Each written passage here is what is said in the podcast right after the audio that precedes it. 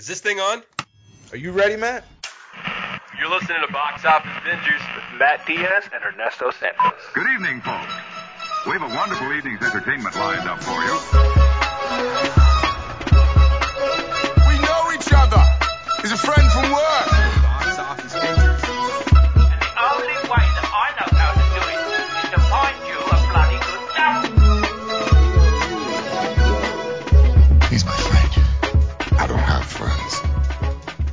Family. I can do this all day. I have spoken. If you put your mind to it, you can accomplish anything. Hello and welcome to another episode of Box Office Bingers. Ernesto, we are recording this right before Thanksgiving.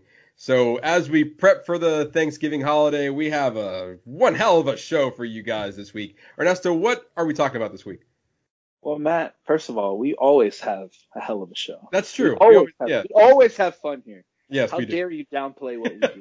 uh, Well, but we, yes. we got some news, but we're also reviewing the new film on Hulu, directed, um, run, directed by Anesh uh, Chaganati. Chaganiti. Sounds I'm- good to me. I really hope I didn't fuck that up. Yep. Um, he also directed Searching, a movie you highly recommended. oh yeah.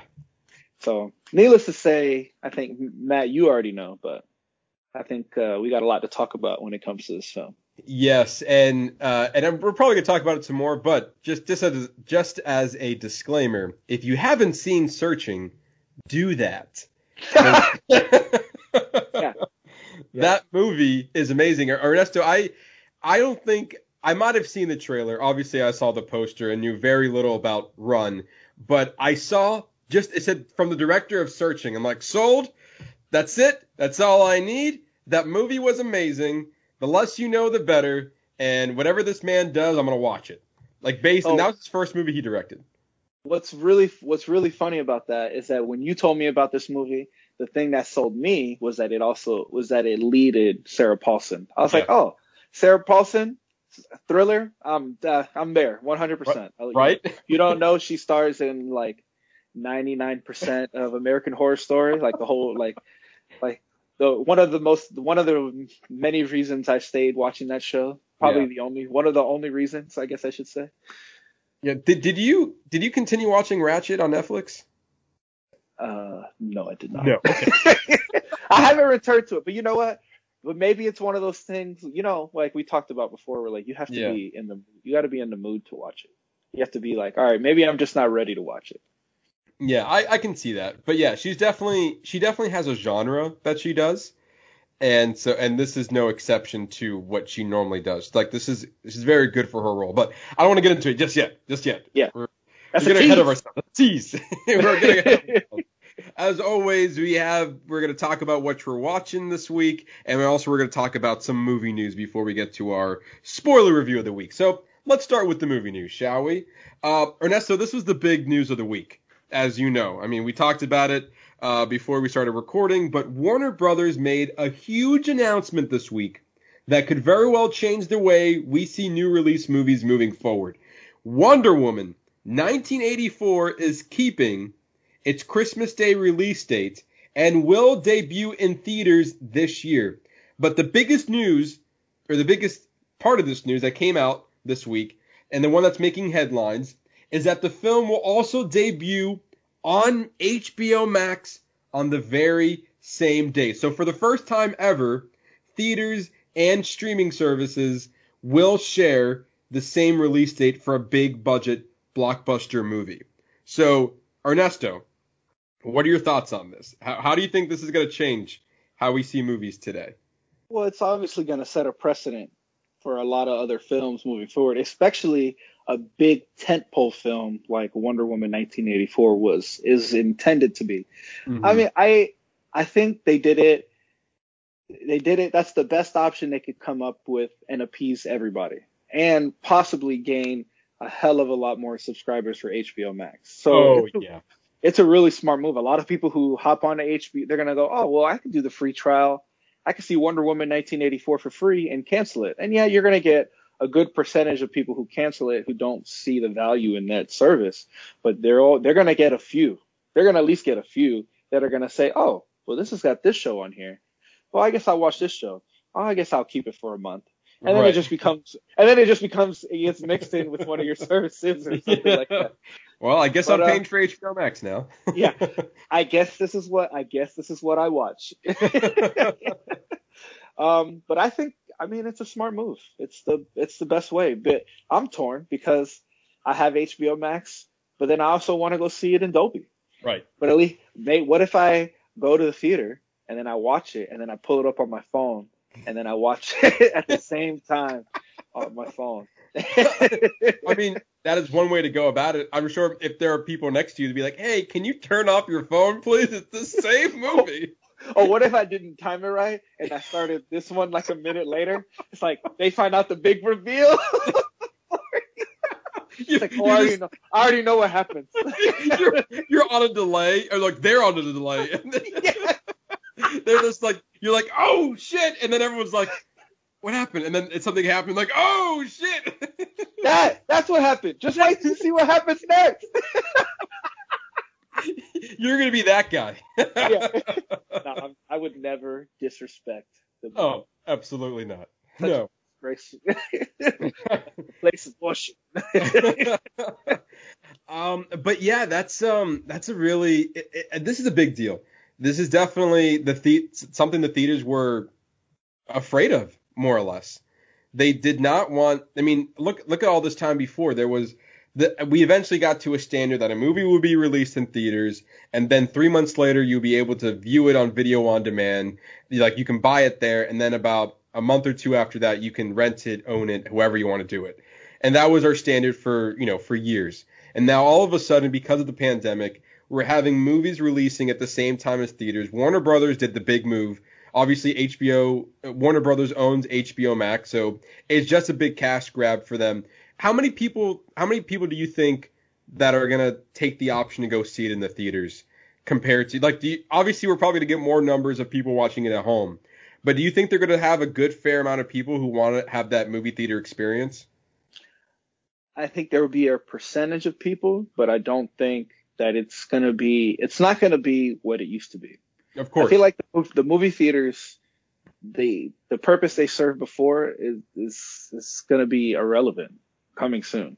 coming soon. So there, so it's just it might just be I would hope is instead of them closing down is that they just maybe reduce what they used to be. You know, you don't need a big 24 picture thing. You know, you don't need Right. 24 screens. Maybe maybe 10, and then you five of them are like deluxe Dolby viewing. So maybe it's like an it's gonna it's meant to be like an upscale experience because Mhm. people will pay people will pay or at least I would. I see Yeah. I I see the value in that or as you know, but don't. It can't be those rickety seats. Like, well, shit, I could just watch this. At, I could pay ten dollars and I can pay to, for the video on demand to watch this at home. See, but Wonder Woman, they're doing. I think I like that they're doing it to a streaming service because it the video on demand. It's like, all right, well, that's a that's a extra that's a cash. that's a charge, right? Exactly. Yeah, if I such an extra charge. But see, they see the value in keeping the subscriber as opposed to getting that one ti- that one time hit because they'll see. I mean, they're still going to get the views. The, I mean, I'm assuming they track the counts and whatnot, Right. you know, and that, that's how they generate their income. But I, you know, I think seeing the value in gaining subs- continued subscribers because then that's guaranteed money to their company every month, exactly. as opposed as opposed to that one time charge. And I think we might see a lot of companies and movie studios taking their focus from the big screen to streaming services because they realize that we can we can get their twelve dollars once if they go to the theaters. But if we're offering them, you know, a bunch more content for the same twelve dollars and have it every single month, then more people are willing to stay on and less picking and choosing what they go see in the theater. Yeah, it's like, and I think it. I'm so glad that it's HBO Max pioneering that because I've, like I said from the beginning, like that truly is like a like, yeah, that their service is a little bit more expensive than than some of the others, but you truly see the value in it. There's so much on there, and them Oh, yeah. throwing this this high level of content, I guess is the best way to say it, is showing that that they're even providing more value, as long Right. as they don't jack, keep jacking up the price. Right, And yeah, that's the thing. Netflix didn't Netflix just announce they were hiking up their price too? Yep, they uh by depending on which plan you have, by one or two dollars extra. Yeah. That's right. And then ho- hopefully, I do hope because that HBO Max and uh, Roku can come to some sort of agreement. I, Right. I thought I I thought I heard a rumor recently that maybe they had come to an agreement, but I mean, hopefully soon because it's just silly that it's not on the Roku streaming service. Yeah, I agree. Like I have Vizio on my smart TV, and they don't have HBO Max or any type of HBO, but it has every other streaming service out there, as well as ones I've never heard of before. So I don't know why that you know HBO is being very picky on where their app is available. You would think you would want it accessible everywhere, not in only certain areas. Yeah. Whoa. This is uh, uh pretty recent. A couple days ago. Um, Deadline's reporting it. A bunch of CNETs reporting it. Uh, Roku rise. Roku stock rises 10% to to new record on HBO Max deal. Okay, so maybe they did come up with a deal. Oh, very interesting. Uh, yeah. Well, it's taken a while, a second to load. Uh, Come but, on, uh, internet. Get it together, man. I know. Just I want to. Yeah, skip the ad, dude. You're leaving us leaving us in suspense right now with this news. All right, so this is according to Deadline. Roku shares a closed new record high, uh, more than 10%. Whispers of a distribution deal on HBO Max on a firm endorsement deal from billionaire media oracle John Malone. Is it not going to let me read the rest of the story? Jeez, make your website more accessible and easy to use. Okay, well, you can look it up. There's apparent there's apparently there's a deal there's a deal in the works in the works, gotcha. for it to come soon. Um, that would be nice. Uh, the prob maybe it'll be in conjunction with this uh, Wonder Woman 1984 thing. Uh, I mean, again, I I think that you would want your app to be accessible in many places for people to enjoy the movie that they've been waiting for. I mean, if anything, this is one of the highly most anticipated films of 2020. Um, so I this is going to bring huge numbers to HBO Max, and hopefully it brings people to the theater. There's some Yeah. people that you know either they figure I don't want to spend money on HBO Max. I would rather just go to the theater and see it, and it's nice that they're they're given the option.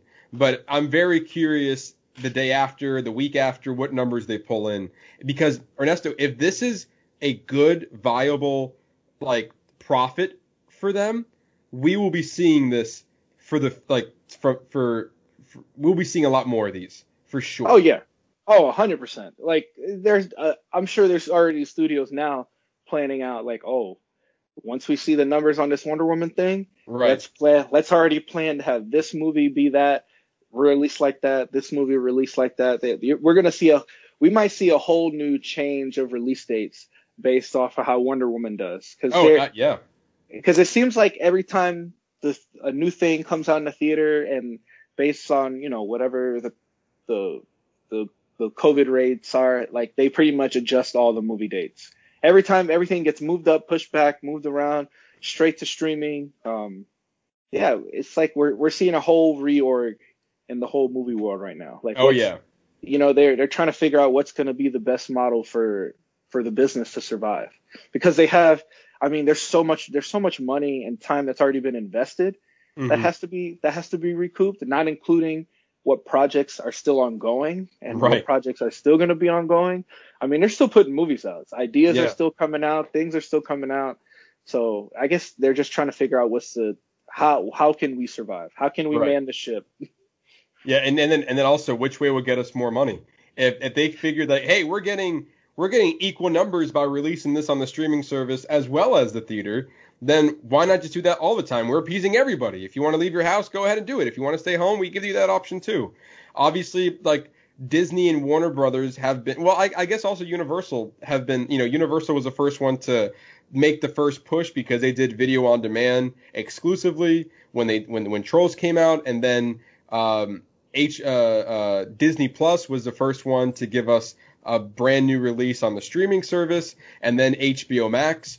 Uh, oh, I'm sorry, not, uh, uh, Warner Brothers was the first one, uh, as well as 20th Century Studios with New Mutants and Tenet to give us like big big films in the theaters when that was on a slow rise as well. And so and then Disney Plus decided to do Mulan with with the premium access. So like there's all there's they're they're trying it out.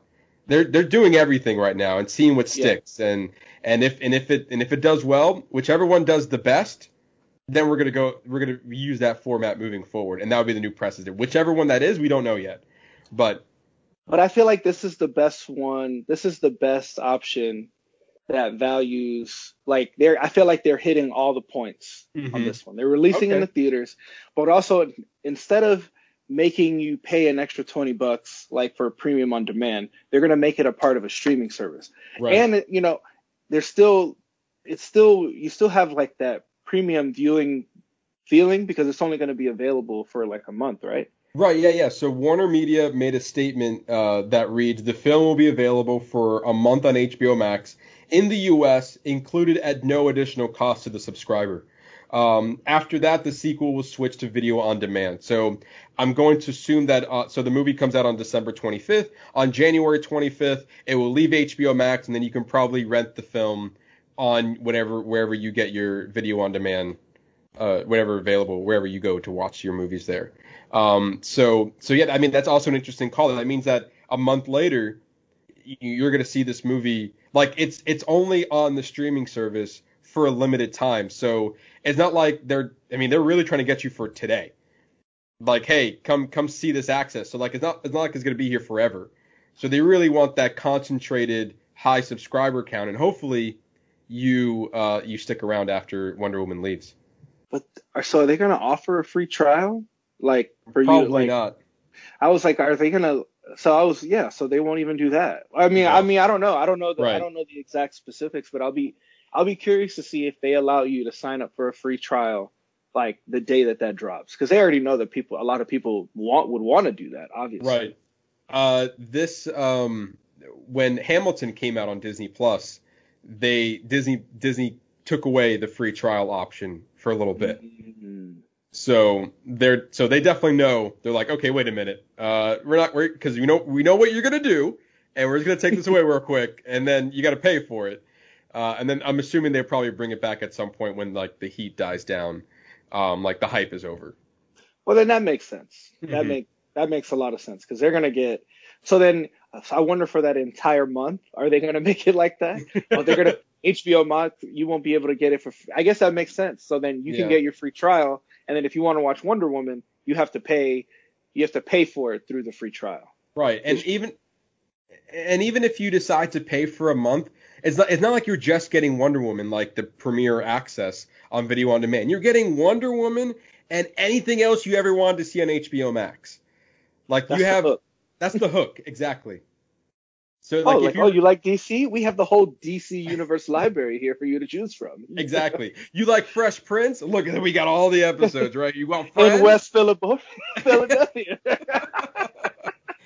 Like there there's I mean obviously a lot of streaming services are trying to pack in as much as possible to provide to the customer and make it worth your your time and money. So it's it's definitely this is a I mean depending on who you are this could be a very exciting time for movie lovers or a very like wait and see how this goes because I really like seeing movies in the theater but I think if they offer both I think you're appeasing to everybody.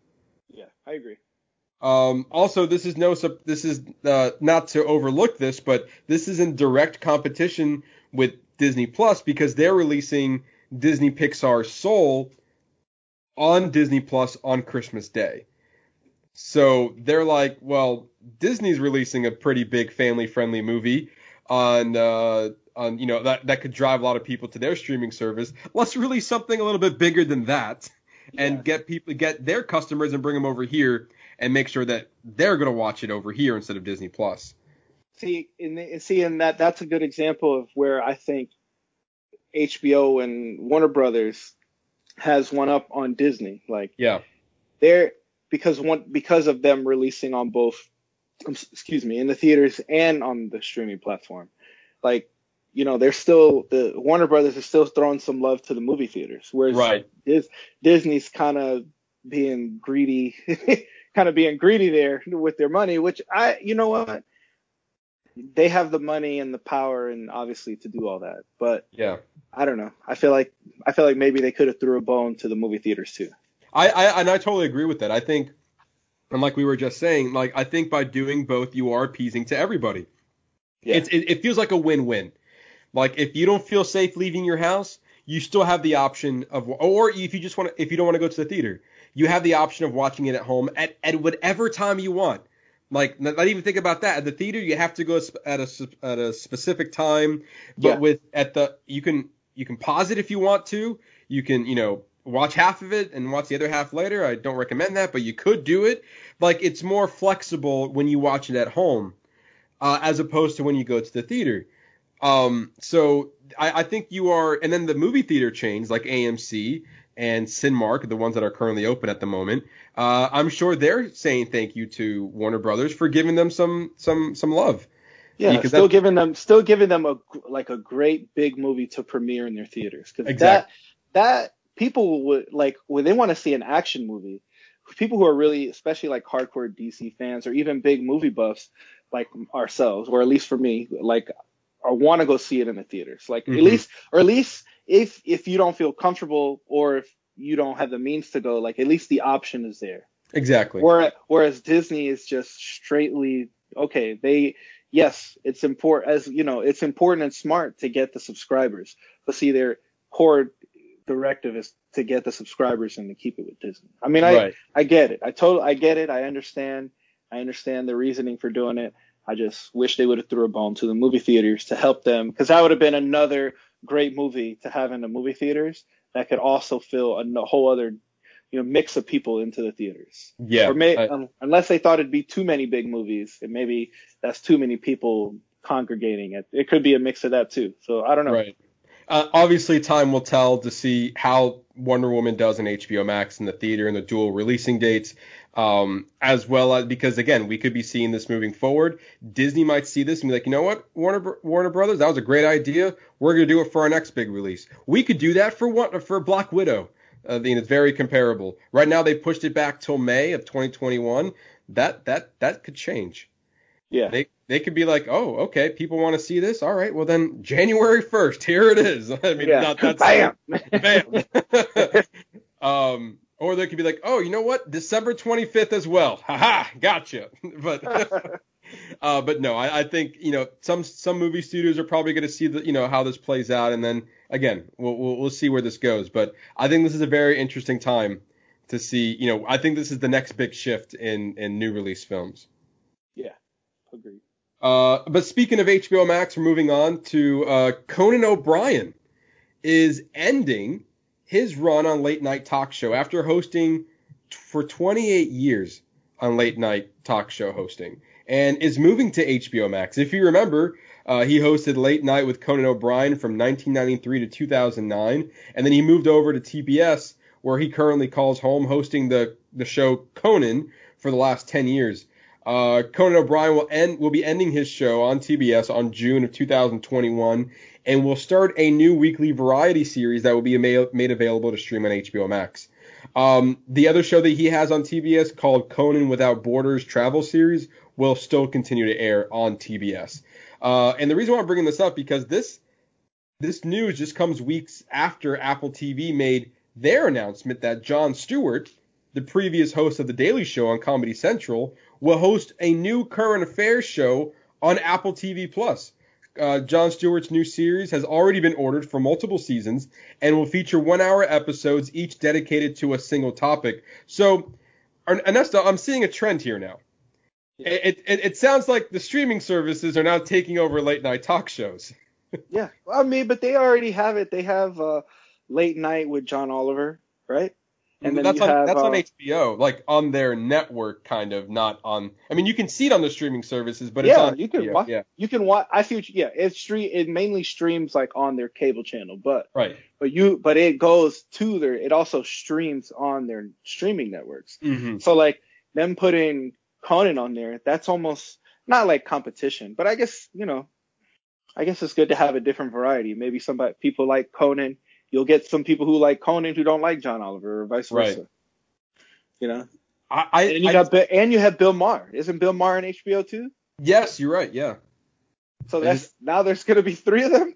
Mm-hmm. you know, but I guess they feel like they needed to compete with Jon Stewart, or maybe they already were, and then they just announced it first. Who knows? Yeah. I don't, I, I don't I, I think it's very interesting that you know I, I- the, and the reason why I want to bring this up because it, it almost feels like that you know all these all these the people who are normally hosting they are looks like the streaming services are lo- diving into a different market is what I'm saying. yeah, And like you have you have documentaries, you have movies, TV shows, you know, reality shows, and now we have late night talk shows. And and Netflix, you know, has been uh, has has currently has already their hands in this particular market. Uh, David Letterman, uh, the famous host of the Late Show, right. from 1993 to 2015. Currently has a successful show right now on Netflix called uh, My Next Guest Needs No Introduction with David Letterman. Uh, so they they you know he's already moved on to that and does a very similar. You know he is the host of a show and you know he brings guests on very similar vibe. Uh, and then also Ernesto, if you remember, Chelsea Handler was kind of the first person to do this. She broke ground. Uh, the host of Chelsea Lately on E Network uh, she was the host there from 2007 to 2014. Ended up doing the same move back in 2014 when she left her talk show to jump to Netflix to do her own show called Chelsea, which ended up only lasting for two seasons for from oh- uh, from 16 2016 to 2017. Um, so like Netflix has already been doing this a little bit. Um, Joel McHale in a similar situation, he did some sort of this same show for I think that only lasted for two seasons as well. But it, it does sound like that, you know, I I don't see the networks ever losing late, late night talk show, but now it feels like there's more competition than ever that's coming up to like where do you want to get your quote unquote late night talk show vibes? It's basically like news. It's like news commentary. It's basically Yes. what it is. It's almost pretty much what it is. But I mean, I get well, it's a variety because they have guests and they interview people and stuff like that. But Mm-hmm. I mean, many many people people have always been drawn to getting some of their news from comedians. Right. You know, Jay Leno, look at Jay Leno, David Letterman. I mean, they're all comedians. mm-hmm. They just they went the the traditional format, but now we're seeing a whole wave of people come up. Because then you also have um I don't remember his last name um Hasan Minaj Minj or something like Oh, that. He was Yeah. he was on the Daily Show, but he also has like a a, um, a show related on different topics and things on on Netflix as well. That's right. It's on politics and stuff like that. So it's, I mean, and people do it with podcasts. I mean, a lot of comedians have podcasts where they talk about current issues and kind of the state of the world.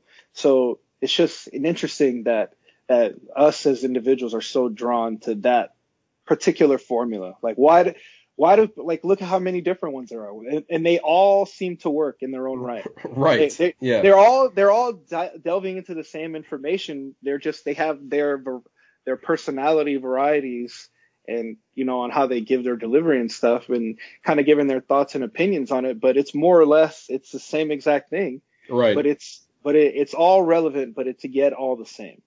Just and then it just varies based on their opinions. But and they're all successful. Like there could be ten more that pop up tomorrow, and they, I bet they would all do well in their own Right. right. Yeah, and then also, I mean, obviously, you're there for the people. You're not there for. I mean, you're there for the content, yes, but like even you have day daytime shows, like daytime talk shows, like Ellen. Like Yeah. she, it's it's it's, it's I, she's more of like she's very lighthearted. They don't take they don't. I'm not. They probably dive into politics, but probably not as much. Uh, and they have like fun games you can play and everything. I don't I don't know either. Um, but I can only assume that you know it's it's very it's light during the day. Yeah. And but like it's it's kind of like the same vibes. But it's when you think of streaming services, you I, I tend to think of movies, TV shows, and documentaries. I don't really Yeah. tend to think about reality content. Like I feel like, and especially talk show, like late night talk shows, like that for me still the networks are still the king of that. Like it's hard to trump the Late Show or the Tonight Show, and so now it feels like the streaming service are like, oh, you used to do a thing. Hey, famous host from the 1990s, you want to come to here and grab all of those your fans and do another show that's basically the same thing but just over here? And they're like, yeah, I'm like okay, cool. And then now we got them, and so now like like oh, wait a minute, less people are tuning into what they have to say on Netflix rather than tuning to NBC or ABC to hear what they have to say. I don't know. It, feels like it's another one of those interesting situations where I don't see any of them going away, but now I just feel like there's more competition to see like where do you want to view that particular content. Yeah, yeah, and it, it I mean, yes, I do agree with you. That's like one of the main things that probably still draws people towards network TV. Right. But I mean, we've seen it. We we've seen where network TV shows were before, and look where they are now. Not to say Yeah. that they're not bad, but there's way better TV shows on streaming networks. That's Yeah. that's like that's like not even a question. Like that's mm-hmm. that, that, that's that's a very apparent thing. Like I I can only name I couldn't even tell you the lineup that's on these. I couldn't tell you what's on CBS. I mean, Yeah. I, I had to really think hard, and I couldn't tell you what's on on a Wednesday night, and the same with ABC and a little bit of NBC as well. I don't know what's on. but you used to though. I yes, yes, I did. But you see how streaming, how the in, the whole introduction of streaming into our world has changed, literally changed all that. Mm-hmm. But now we're gonna see, we're gonna probably see the same thing with these net with these late night TV shows because Yeah. with these where these comedians coming over because it's gonna be like another show. So it's gonna be you know all right, it's whatever you want to. It seems like they give them like the freedom to create their their art like however they see fit. Right. Exactly. almost, you know, and like, also there's not not many there's not many strings attached. I guess. Exactly. And also with the streaming services, you're not, you know, boggled down to like, well, we can't do this because we're on this hour. We can't say this because we're on this network. And we can't do this because of other reasons. You can say, do whatever you want on these streaming services as long as you put a rating up there to let people know, hey, this is what this content is. Click it or don't click it. And Yeah. that that's pretty much it. And they can- you have I feel like you have more range on a streaming service than you do on a cable network. And that's why I feel like you have I feel like that's why there's a lot of these like uh the better shows are on the streaming services. It it removes the weight of appointment viewing. Yes. It's like you know, because I I remember growing up and being like, oh man, I got to get home by this time so I don't miss this week's episode of whatever whatever. But now it's like, oh, I can focus on whatever I want to and do whatever I want. And then I can decide when I want to catch up on this show or when I, when I when I want to watch this. Like I don't have to be restricted to a certain time of the day and time of the week to see right, exactly. So, uh, just, just an interesting tid point because I'm like, oh, okay, cool. Like I was just like perusing the news like I do every week and every day, and then you know, oh, Jon Stewart's awesome, cool, and then like, and Conan O'Brien, Uh, okay, what's going on here? So I thought it was an interesting observation that I took in the last couple of weeks during the news. Um, all right, so moving on from that, Amazon Prime recently just delayed the release of Eddie Murphy's highly anticipated sequel, Coming to America. The film will now debut on Amazon Prime on this, uh, March 5th, 2021. The film was originally expected to hit theaters this December, then it later got sold to to Amazon by Paramount Pictures, and at the time it was going to keep its December release date, but now ultimately it delayed it until March. It expect it speculated that the pushback might be related to the Wonder Woman news uh, because the release dates are very close together. I think Coming to America originally had like a December 18th release date, so they figured that maybe they might not get it as, as much attention if they kept it because they figure more people are going to go to HBO Max during the holiday now. Yeah, I mean, I get it. I'm just, I'm kind of, I'm, I'm disappointed. I was looking, I was definitely looking forward to watching that one, but I Yeah. guess I'll just have to wait. I'll just have to wait till March. And, but it's also interesting because even with Wonder Woman and Coming to America and and Soul, those are all different markets, different demographics. Like if you wanted like a, a good comedy, like I think people would obviously make that a priority. Obviously, if you're family and you love animation, you're gonna go one way, and then if you love comic book movies, you go another way. So I'm surprised they didn't keep the release date, to be honest. I can say, but I, you know, I feel like that with all diff, with a lot of different movies. Like, unless it's like a DC movie going up against a Marvel movie, just not specifically. I'm just using that like those like two superhero movies going up against each other. That Right. would be a reason. That to me, that would be a reason to change a release date. And even then, like you know, they when they do that, they don't do it like weeks apart. It's like months and months apart. Like they Right. you don't see a lot of them. Re- well, some of them have released overlapping, but Yeah, not a not not all the not all the. You don't see a lot of them typically releasing on the same release day. right. Yeah, they want to give each moment. I, I don't think the other movie studios want like, oh, you can- you can have this month. Yeah. I'll let you get the money this month. No, they We'll want the money for themselves. Yeah, exactly. um, they're more looking out for themselves than they are for the other studio. But also, I get it. They can probably market it better within the month. You know, within the next couple of months. They can be like, we got Eddie Murphy right here. Here's your here's your St. Patty's Day. yeah. your St. viewing, yes. so yeah, unfortunately, I still haven't seen the first movie, so I'll definitely, hopefully, it comes on. I got time. I got time now.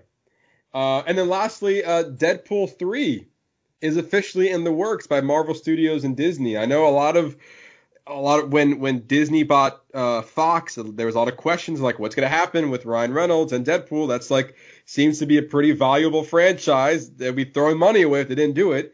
But it looks like they're officially moving forward with this movie. Uh, Ryan Reynolds was has been working closely with Marvel uh, to make sure, I guess, to get it right. Uh, so he's expected to return f- as the role of Deadpool. And then they also brought in new writers. The first uh, the first two movies had the same writers, but now they're bringing in the Molly Newek sisters. And I probably said that very wrong. So uh, I'm gonna call them the M sisters. I'm sorry. Wow. Uh, I, I don't want to I don't want to butcher the name again. Uh, they are uh, they are currently writing on Bob's Burgers, so they have a hand in writing a, a couple of the episodes. So they know a thing or two about comedy. Uh, and they were hired to write the script. Uh, this would be the first Deadpool movie to be to, to be produced directly by Marvel Studios. Uh, there's no word on who will direct the film, and also there's no word if the film will be rated R. I think that's the big question mark there on if they're going to keep it, because if so, this will be the first Marvel movie to be rated R, and you, maybe we can see Marvel going into a particular direction. Um, but Disney former CEO Bob Iger, who is now the executive chairman of Disney, has already given his blessing to an R rating. So he's not opposed to it. Um, I think they would just have to market market it differently. And if this movie is in fact rated R, we might see Marvel giving, you know, going getting the edge up a little bit on maybe we can demogra- we maybe we can market this to a, a different demographic. Maybe we can have the same Marvel movies for the family, but maybe we can also have Marvel movies for, you know, that offer just a little bit more to the adult fans. Kind of the same how Deadpool and Luke Cage and Jessica Jones was. They weren't light movies, uh, Yeah. but TV shows, I should say. Um, so, so what do you think, Ernesto? What would you like to see in this new Deadpool iteration under Marvel? Um, I think as long as you stay true to the character, then nothing else matters. Like you don't have to, like, like I'm not super big on like you don't have to like follow certain storylines beat for beat because what they do is they take certain storylines and they take certain elements or certain things that happen and they use them to tell their own story, which I kind of like. I used to, Right. and I used to not, I used to not like that, but now I can kind of appreciate it. Like instead Mhm. of copying what they did before, take what they did before and take that character into into a new world or a new direction, but still leaving some, you know, plot points like the major ones, certain major Right. things that happen to the character. If it's essential to their arc, then it needs to be included into their story. Mhm. Like if you were like I and I don't know like a lot of Deadpool lore, like but like if he got married to somebody or if he certain specific happened in the universe, then yes.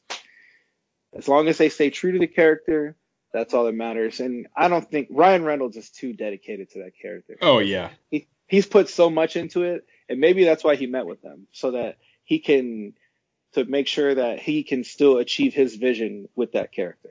And honestly, I mean, R rating or not, I think that Ryan Reynolds can give you a PG-13 Deadpool, and it'll be just as raunchy and hilarious, like Yep. under restrictions. Like when you give Deadpool too much free range, it can go all over the place. But if you restrict him, and you can even make jokes of him trying to use the f bomb and like really breaking the third wall here. I'm like, come on, Disney, I just want to say it once. Just let me say it once Yeah. and so that he could really go really far into it um, and you know really bring a new version of this character because I don't know I I'm, I'm trying I'm ha- currently I'm having a hard time seeing Ryan Reynolds Deadpool fit with like the our current slate but without dump, without bringing him down just a little bit I think you're gonna Mhm. have to do that I see I, I see your point, but I don't think that they should restrict him at all. I think okay that you should because I mean he does exist. Deadpool does exist in the Marvel universe. right So like yeah, he are so he already exists in that world with those kind of characters. So like what does the source material tell you? You know? There Yeah. what you know, like how is it handled then? Is it more family friendly or is it it has that that like dark and gritty under you know, it has that R rating undertone, you know, for the most part.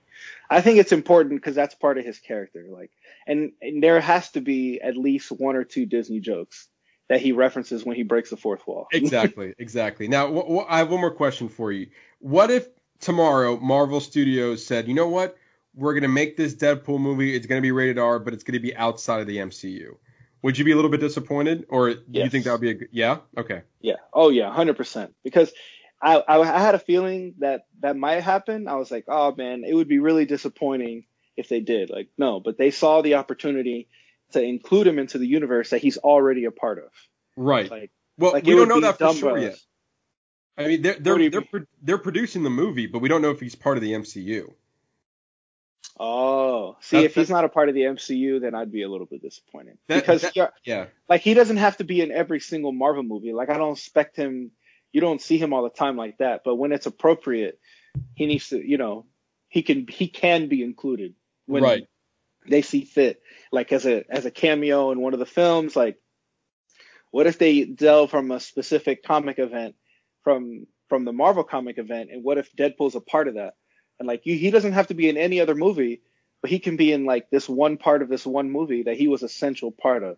Like Right. even if it's just like one or two scenes, but if but it makes it would make a hundred it would make a world of a difference if they if they were allow him to be a part of the universe. Mhm. It's the same thing with Fantastic Four and X Men. All of them, they all need to jump portals and the world their- their universes need to collide and they just need to come together. They just they all Yeah. need they all need to they need to figure out how to make them to coexist because otherwise why even have them? Like what's the point of having the Marvel universe and what's the point of having all these characters if you're not going to include them in the MCU that you've already spent so much time developing and you could literally write them coming in as like some kind of world colliding event and people Right. could be oh that co- oh it's funny they did this they did this because they you know they bought the company and so now this is like you know this is their like this is them coming over into the MCU that they already started yeah. I, I, I they have the grounds to do it Right. And I think since we're kind of already seeing it with all the news we've been getting under Spider-Man and Doctor Strange and the multiverse and like they're they're still in talks of bringing in like to- Tobey Maguire and Andrew Garfield and other Spider-Mans like in one big movie. I feel like because they're already there, it, it's not a stretch to assume that Deadpool all of a sudden, you know, he's at home chill, chilling on his couch, a portal opens up and he walks through it, and there you go. That's it. he's like eh.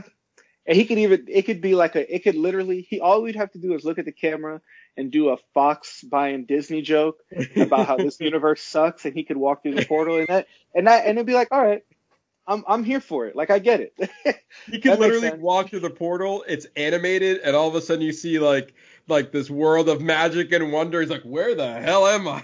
like fuck like what the fuck fuck this where's the rest he's like he like slashes through or something Yeah, like, yeah. they could they, they could really go balls to the walls with it. Oh yeah, uh, definitely. I so I'm I'm really excited to and this is why I think, you know, the upcoming Spider-Man sequel will open the door to the MCU to even more than they ever could before. And that's the one I'm like, that's where my eyes are. That and Doctor Strange's uh, uh, multiverse of madness. Like that's another one where I feel like they could they could really throw the door wide open and be like, let the floodgates in. Everything and everything, everything and everything, come on in. You know, we're going full Marvel here.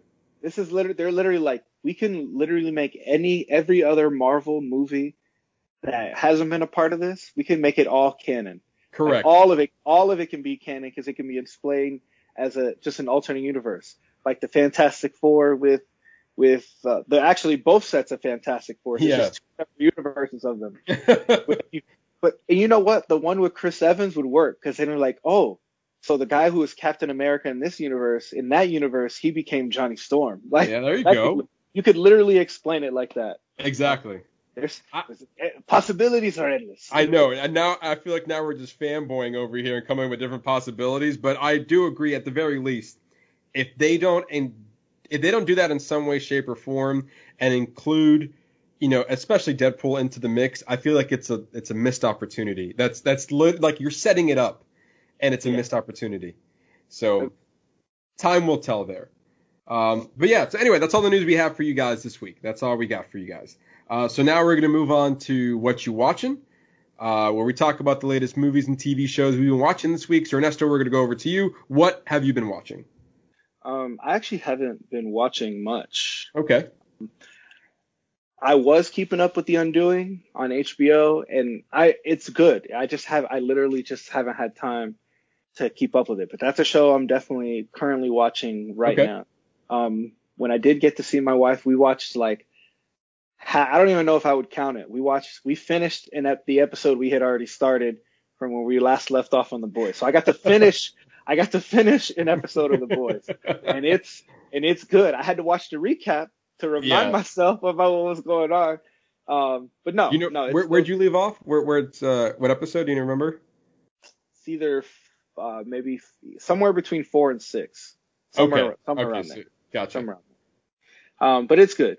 And then actually, I I was looking, I, I I went into a little bit of a show hole. I needed to find, just wanted to find something. So I'm actually rewatching, kind of rewatching Community. Oh, So yeah. Just- Okay. Yeah, yeah. yeah so i'm so i'm halfway through the first like halfway through the first season and i Okay. i just it's funny like i think It's a it's, good show, I think yeah. it's hilarious yeah it's really funny i didn't really like something about Joel McHale like at first he kind of annoys me but then he kind of grows on you a little bit Yeah.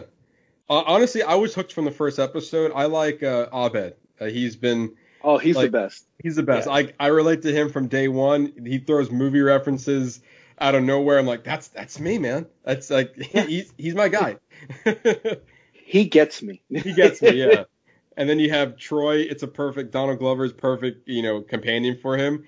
I was at Troy and Abed in the morning. Like, that's their talk show. It's great. I Yeah. love it.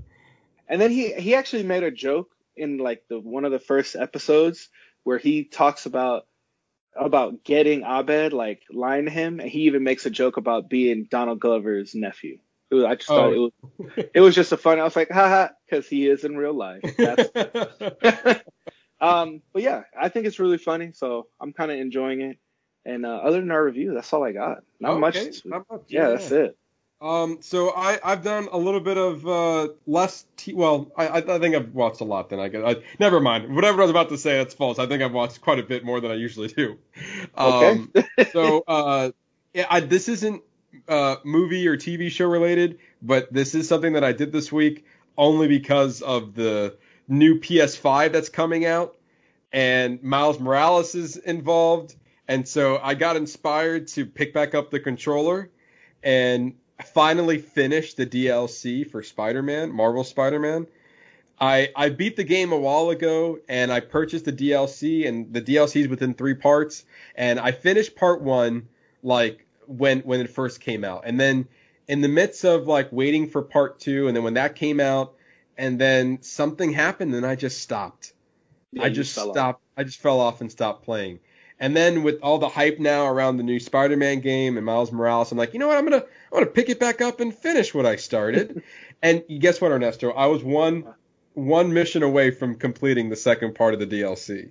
Like as soon as I finished, it was like, and here's the credits. I'm like, damn, how is that? I stopped so right close. here. I was so Yeah. close. Uh, and then I, I I started and finished part three of the DLC, and so like at the end of it, they kind of tease a little Miles Morales, and so for me, I'm like, oh, I'm ready. Like, where's let's do this. I'm like, oh, I gotta I gotta wait a little bit. I'm not gonna be Yeah. getting a PS5 anytime soon. So Yeah. And we, it's funny because we kind of talked about this earlier today. And it's like, yes, that game is available for PS4. And that's great for people who want to get it. Like, if you have no intentions on getting a PS5, but my suggestion is if you ever plan on getting a PS5, I would just wait.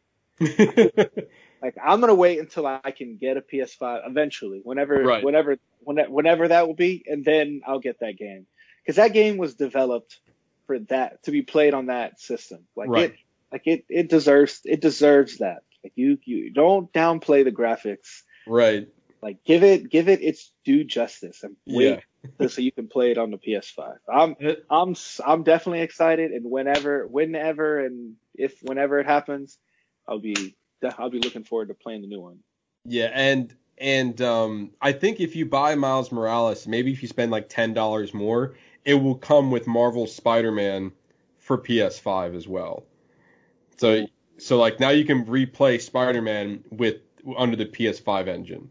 So I know, right? And- That- And I've already beat that Spider-Man game. I've beat that game at least three times. wow, wow, you definitely and that and that's including like all the side missions and everything. Yeah. I thought, but it, it's very reminiscent to how I don't know if you ever played Spider-Man 2 on um when I think when it came out for PS2, long Mhm. long time like forever ago. I Like, might have that. it.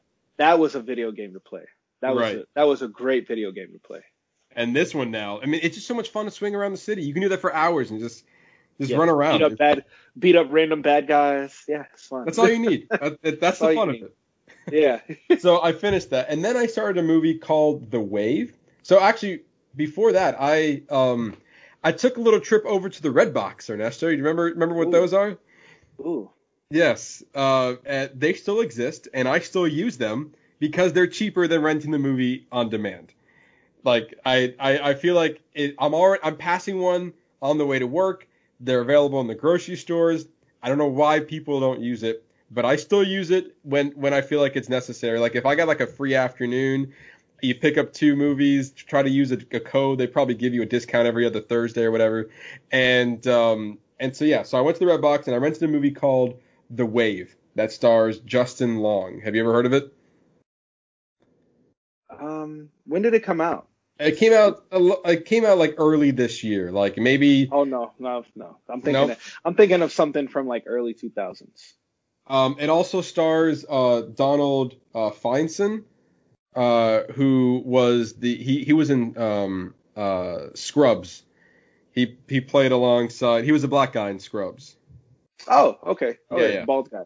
Bald guy. Yeah, yeah, yeah. Yeah, yeah, yeah. Um, so it, he started along that movie, and it was it was an interesting film. It's it's basically like a really like this guy is really stressed out with his job, and like just to loosen the edge a little bit after like a big day, and like his wife was giving him trouble, so he, like a big day was coming up tomorrow, and one of his buddies were like, hey, you should go, we should go like celebrate. You know, you got a big win tomorrow, and he's like, no, I should really, you know, be responsible. Like he's like a straight edge guy, and like I don't want to go out um, I got a big day tomorrow. He's like, no, you got to loosen up a little bit. So he takes the advice after he started yelling, had like a yelling match with his wife and a disagreement. And um, so then like that the light the night kind of goes, you know, unexpectedly, you know, in crazy directions. And then he ends up taking some sort of drug. And then at that point, like the whole next day, he doesn't remember what happened the night before. He's experiencing like this this acid trip, I'm assuming, and like all of a sudden, like you see the movie kind of just go crazy. But then, to my surprise, to, you know, for lack of a better words, the movie wasn't about any of that at all, from what I just said. So I was like, Okay. okay. Well, I was like, oh, wait a minute. So there was like another meaning of everything that that you saw on the screen.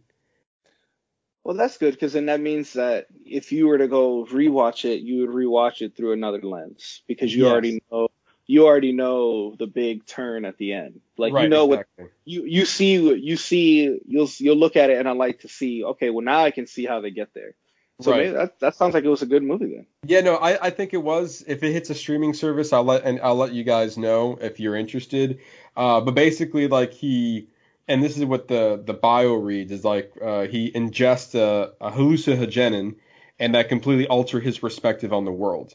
And I think it does that very well on a first viewing, and then like you said, you'll get a different take on it on a second viewing because now you're seeing under a different lens.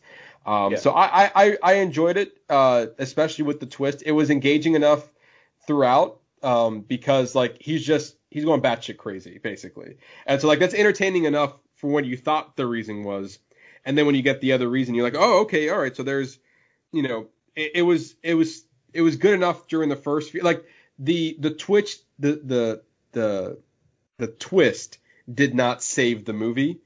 It was good enough, and then the twist only enhanced it. I guess that's a better way of looking at it. Yeah. Um, so yeah, so I, I saw that. Um, definitely. Actually, uh, it's available on Starz, Ernesto. You said you had Starz, didn't you? Yeah, I do. All right. yeah, the wave. it's on Starz. Look at that, the wave. I have the wave on over there.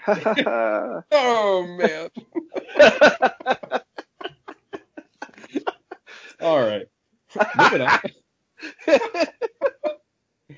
Um, and so, uh, and then I saw another movie uh, at the Redbox as well, and I feel like my let's see, how old I was. At how old was I this? At my 13 year old self picked this movie, and it's called Rogue, but it stars Megan Fox, and a- as a 13 year old boy, I loved Megan Fox when I saw her in Transformers. So I think I solely picked this movie because she was in it.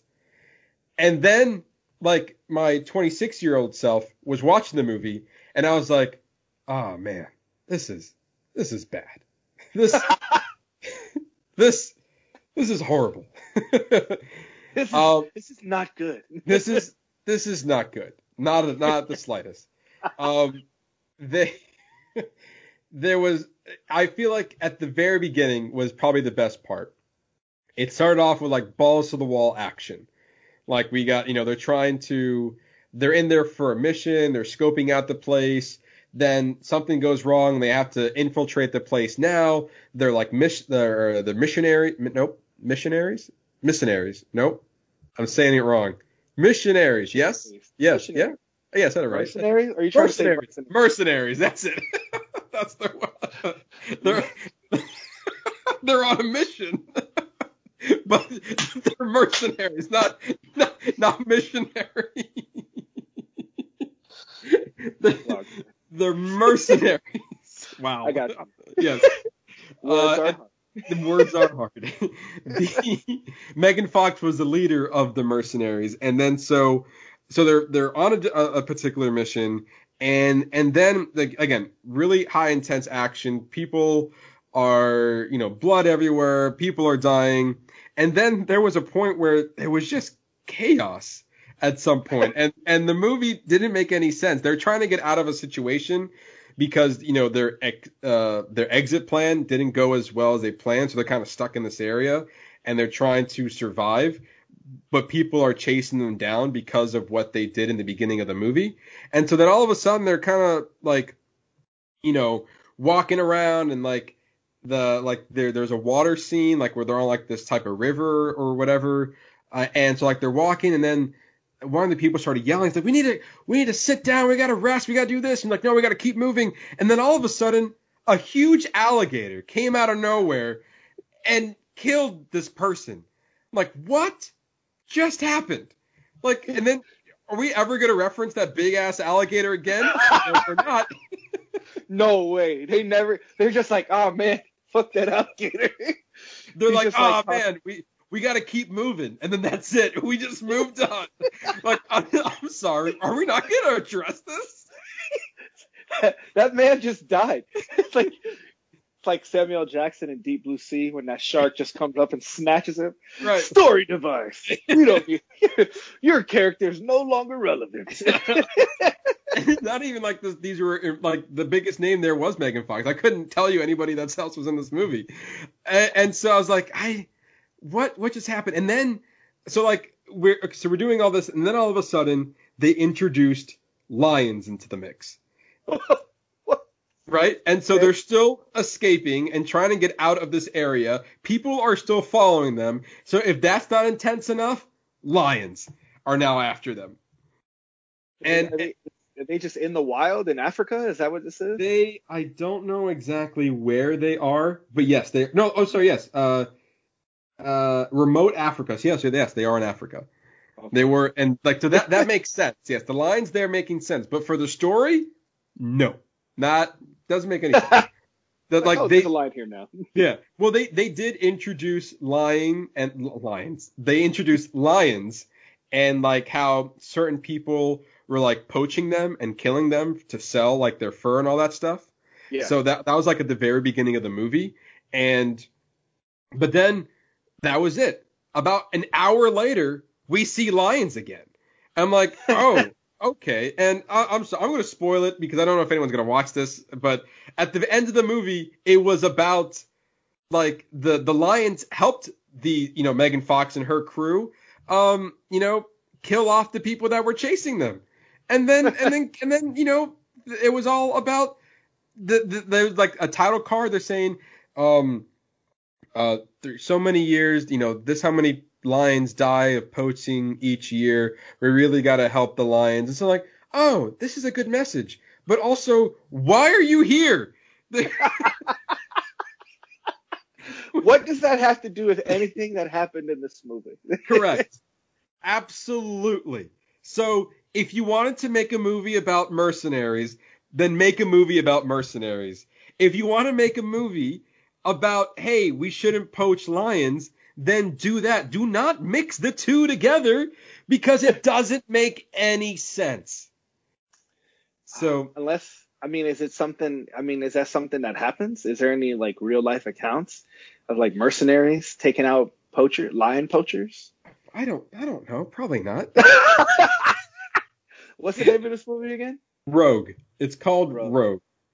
Um yeah, I was I was disappointed.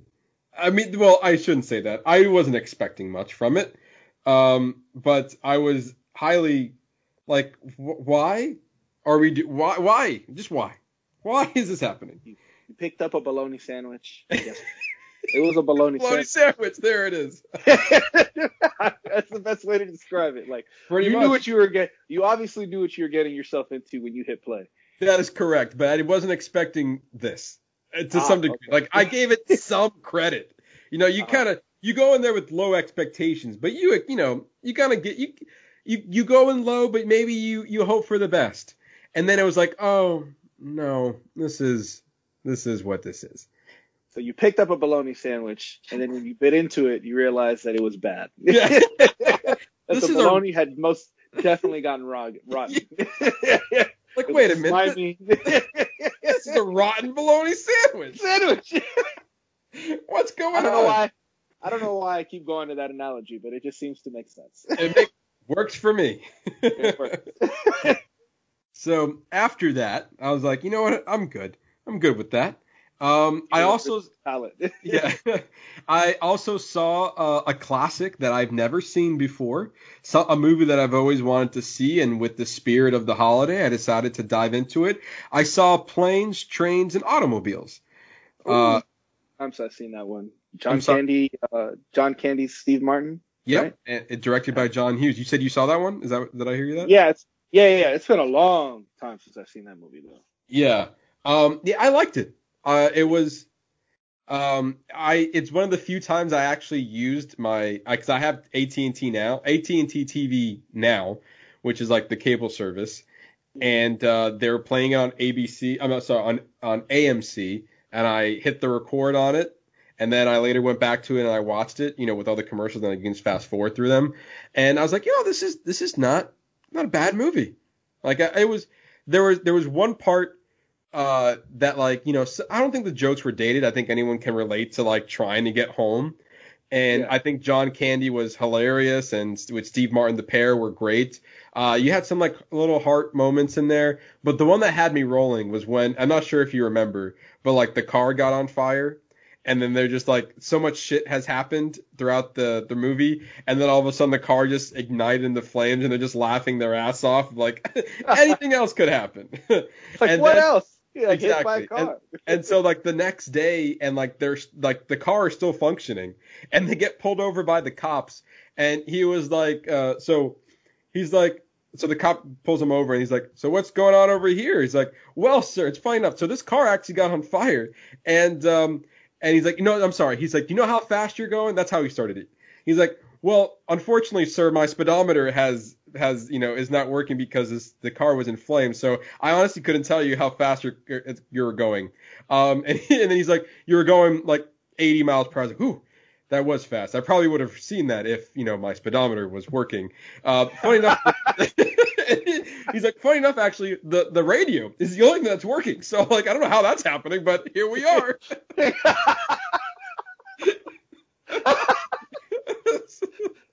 That's pretty Every- good. That's pretty good. I thought it was great. Um, and then it had a nice ending to it, so I enjoyed it. And it was, I feel like one of the few movies that are is specifically, it's around the holidays, but it's like specifically, uh, like a Thanksgiving film. Mm. So uh, that that takes place like Steve Martin is trying to get home for Thanksgiving. So it's not a lot of movies that kind of focus on that particular holiday, but um, I think that's one of the more famous ones that to focus on that holiday.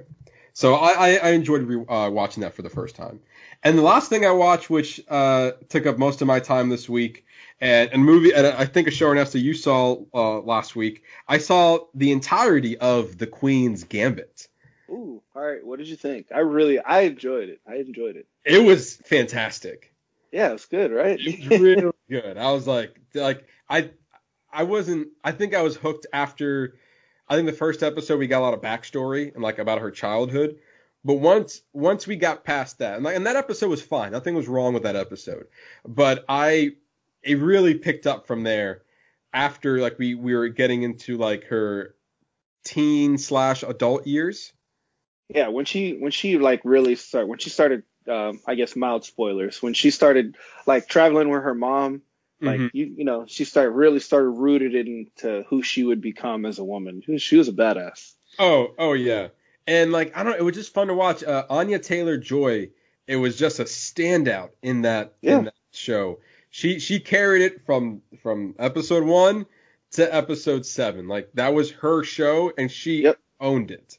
And I I felt the same way about her role in New Mutants. Like I felt like she she carried a lot of that film, like was through her character. I felt like she was like one of the most positive things about it. She's a great actress. oh yeah, and I I wouldn't be surprised. Give it a few more years in the right film, she would she would get an Oscar. She will- she'll Oh, find yeah. that she'll find that role to get her like uh like to really put her over the edge and like I think we're just like I think she was I uh I think she's only 24. So um I, I that yeah yeah I think she, yeah she's 24. So um I think that we can be seeing her doing a lot of great things. And remember Ernesto, if you remember way back in February, I watched her in Emma and I wasn't too thrilled about the movie. That's Um, right. but I did I I liked her in it. She was fine, but the movie itself I had my issues with. But this show, I feel like this is like the the peak I've seen her in so far. Hmm. She's Um, got a she's got she's got things coming up. But all right, let Queen's Gambit. I Yes. know. Um, I I thought this was the most. I've never been more entertained by watching people play chess. Told you. Yeah. It's it's just like I might not know what's happening. Like I they don't really what I like about the show is like they never make you feel stupid. They they don't make you feel like you need to know exactly what's happening on the chessboard or like what moves they make and why they're making it and like when when they like give you a strike down they're like and you're like why why are they all anticipating this? I don't understand. Like they never really Yeah. focused on the game. They focused on the character and how they're feeling at that moment and that's what makes it great to watch.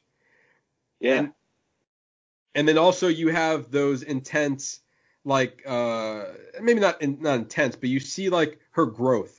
And I think because we were able to see it progressively grow between episode one and how she got started playing chess to like obviously the the ending where it's like the biggest match of her life, you're kind of like okay, like I was here for this ride. I was here for this journey, the struggles in between, the the self discovery, you know, all the the obstacles she had to go through. It's like it's just everyday life, not everyday life, but like the challenges in her life got her to this point. And you were here for all of it. So like whatever she's doing just holds that much more weight to it. And I, I'm curious if she actually like if she actually had to learn how to play chess for the role I'm sure. at you know in some some way or fashion because from I mean I don't play it a lot. I mean I I have played before. From what I understand, it like like it fires your brain. It, it's like a workout for your brain because Mhm. you're constantly thinking of like you know. And I love the way that they show it, like the way they show like how you play one move, but it's also like that person is not just thinking about that one move. They're also thinking about everything that follows that move if they play that move and the different variations that can happen. Like that, their brains are probably running full speed just trying to calculate everything that that could happen on the board. Right. And also, you kind of learn a thing or two about the game. Again, you might not know all the you you. If anything, you know a basic understanding of how the game is played of chess. Yeah, And they and they give you a little bit of like you know okay well this means this and this means this just to get you through the audience wise like as a viewer. But then like I didn't realize that there were so many different variations of how you start the game.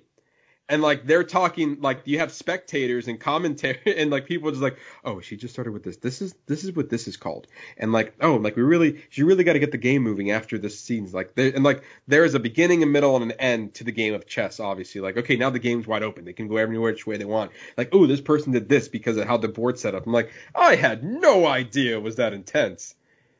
It, it they made it seem like just as exciting as like somebody would be watching a football game. yes like there's one point where they're where she's playing in the Russia where she's playing in the Russia game, and the guy's literally outside with the with the like a big chessboard. giant ass board yeah yeah, giant ass board, and he's moving pieces and like keeping it updated. And there's like a big ass crowd of people just wa- watching. Not, not they're not even watching the actual game. They're watching a huge visual representation of what's actually happening. Right, because they couldn't be inside the building, which also Exactly. again, it's a very small board. Obviously, they're just two people at a table with with the board. So like the spectators even in the building need to look up on like these people with a giant board to see how the board looks. Um, and so like the, I mean that was surreal to see. Like I didn't expect that this was. I didn't realize that even in the 60s, because this is when this was primarily made. Uh, this is the the time period that this movie was um, that it was that big of a deal in the 60s. And maybe even today. It could be even bigger today, for all I know. And what's crazy is how long some of these games could have lasted. Like Yeah. you see different points throughout the series where like, you know, they have to take a pause because the game has gone on for like over X amount of hours. And you see them, they have to write their next move. So they literally go home with like the rest of their game on their mind. But that's got to make it, that's got to make it even more nerve wracking because then you're going to go home and you're going to lay out your bored And then you're to, if you were smart and you would just spend your time playing all different kind of scenarios and what Right. do to get in, you know, different strategies to play, which which we see in the which we see, you know, various times throughout the series. But I, I just did like a quick Google search, and some of these games can last up to six hours or more. Ooh. That's crazy to think. That's so crazy to think about. Yeah. That that is crazy. And I think if anything, there was for me after watching this, it was a better appreciation for the game of chess. Yeah, hundred percent. And also like it makes you want to go ahead and play. Like Yeah. it makes you want to just go ahead, buy a board, dust off the one in your closet, pull it out, like, okay, I'm ready. I'm gonna be I'm I'm ready to go. And then all of a sudden you get started like, oh no. Never mind. No, it was, it was fun to watch. Never it was fun to watch. It's like, ooh, maybe. I mean, because you could get a little bored and then just play by yourself. You could, yeah. And like I think it was also crazy that they're like the way that they study is study how they played previous games. Like because you, they can replay moves, go a different direction. Like you have to study how the other person played their games, like in the past. And then also was crazy of like how many again how many different variations of how everything is played. But I thought also one of the crazy things that they did was like one of the scenes where her and another person like in a car ride and they were mentally playing the game. They were like, uh, like pawn takes bishop, and then it's Yeah. like, and then they were just talking back and forth and playing a game, and they both visualize the That's board in their head. And like, what? How do you do that?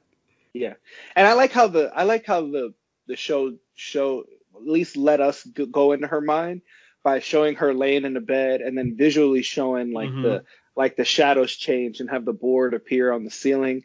So like that was her way to be able to see it. You know. Right. And the the honestly like also I, I took a very good appreciation for the score. I I now have uh, a decent amount of songs on my playlist from that. I have a movie scores playlist. If you didn't think I was a movie nerd now, you've been mistaken. Uh, It's funny. I start. I've I've I've started. I have a, a mini one going, kind of. yeah. Yeah, you know what? I'll send it to you. I got some good scores. Maybe we'll make a playlist for people. There you go. That's a good idea. Um, but yeah, so I got a couple of like his um, famous movie scores. Well, uh, I got not famous, but I got scores that were used in the in the TV show that kind of got attracted my ear while I was watching the sh- the series. Um, and like the cinematography was was beautiful. It was very well done. Um, like it was very engaging. Like it, all, all in all, it was just like I was very intrigued the entire time. I never felt like they were dumbing it down for you. Uh, know, like and also like just again going back to Anya Taylor Joy, like her character was like like uh, embodiment the embodiment of like female empowerment. Like she was owning her craft and she didn't care what she had to do to get to it. And you can see how like even other people who love chess, like she was on a different level and they couldn't compete with that. And they were kind of writing her off because she was a woman and she didn't care. Like her mindset was just like, I just want to win. And like because of that mindset, she was able to go leaps and bounds to, you know, try to become the best there ever was. So Agreed. I really enjoyed it. I think this is like one of the one of the better series that Netflix has to offer today.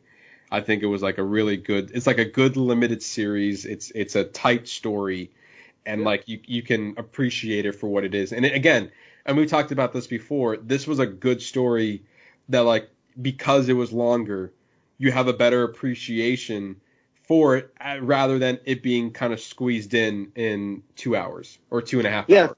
If it was even a two and a half or three hour movie, I felt like you would miss a lot of the little small things they were trying to tell you in the story. Right. Which is which is I'm glad because a lot of novel because this is for those who it's based off a it's based off a, a novel by Walter Tevis, the Mhm. man who fell to earth. Um, because it's not based on a true story, it's based on like um like people and events that different Right. things and people during that period and they kind of made a story out of that. But I'm glad that they took a novel and didn't squeeze it into one movie, but they saw the value in making it a little mini series, which is basically a long ass movie that's just broke up into seven parts, which is great, which is probably what the Irishman should have been.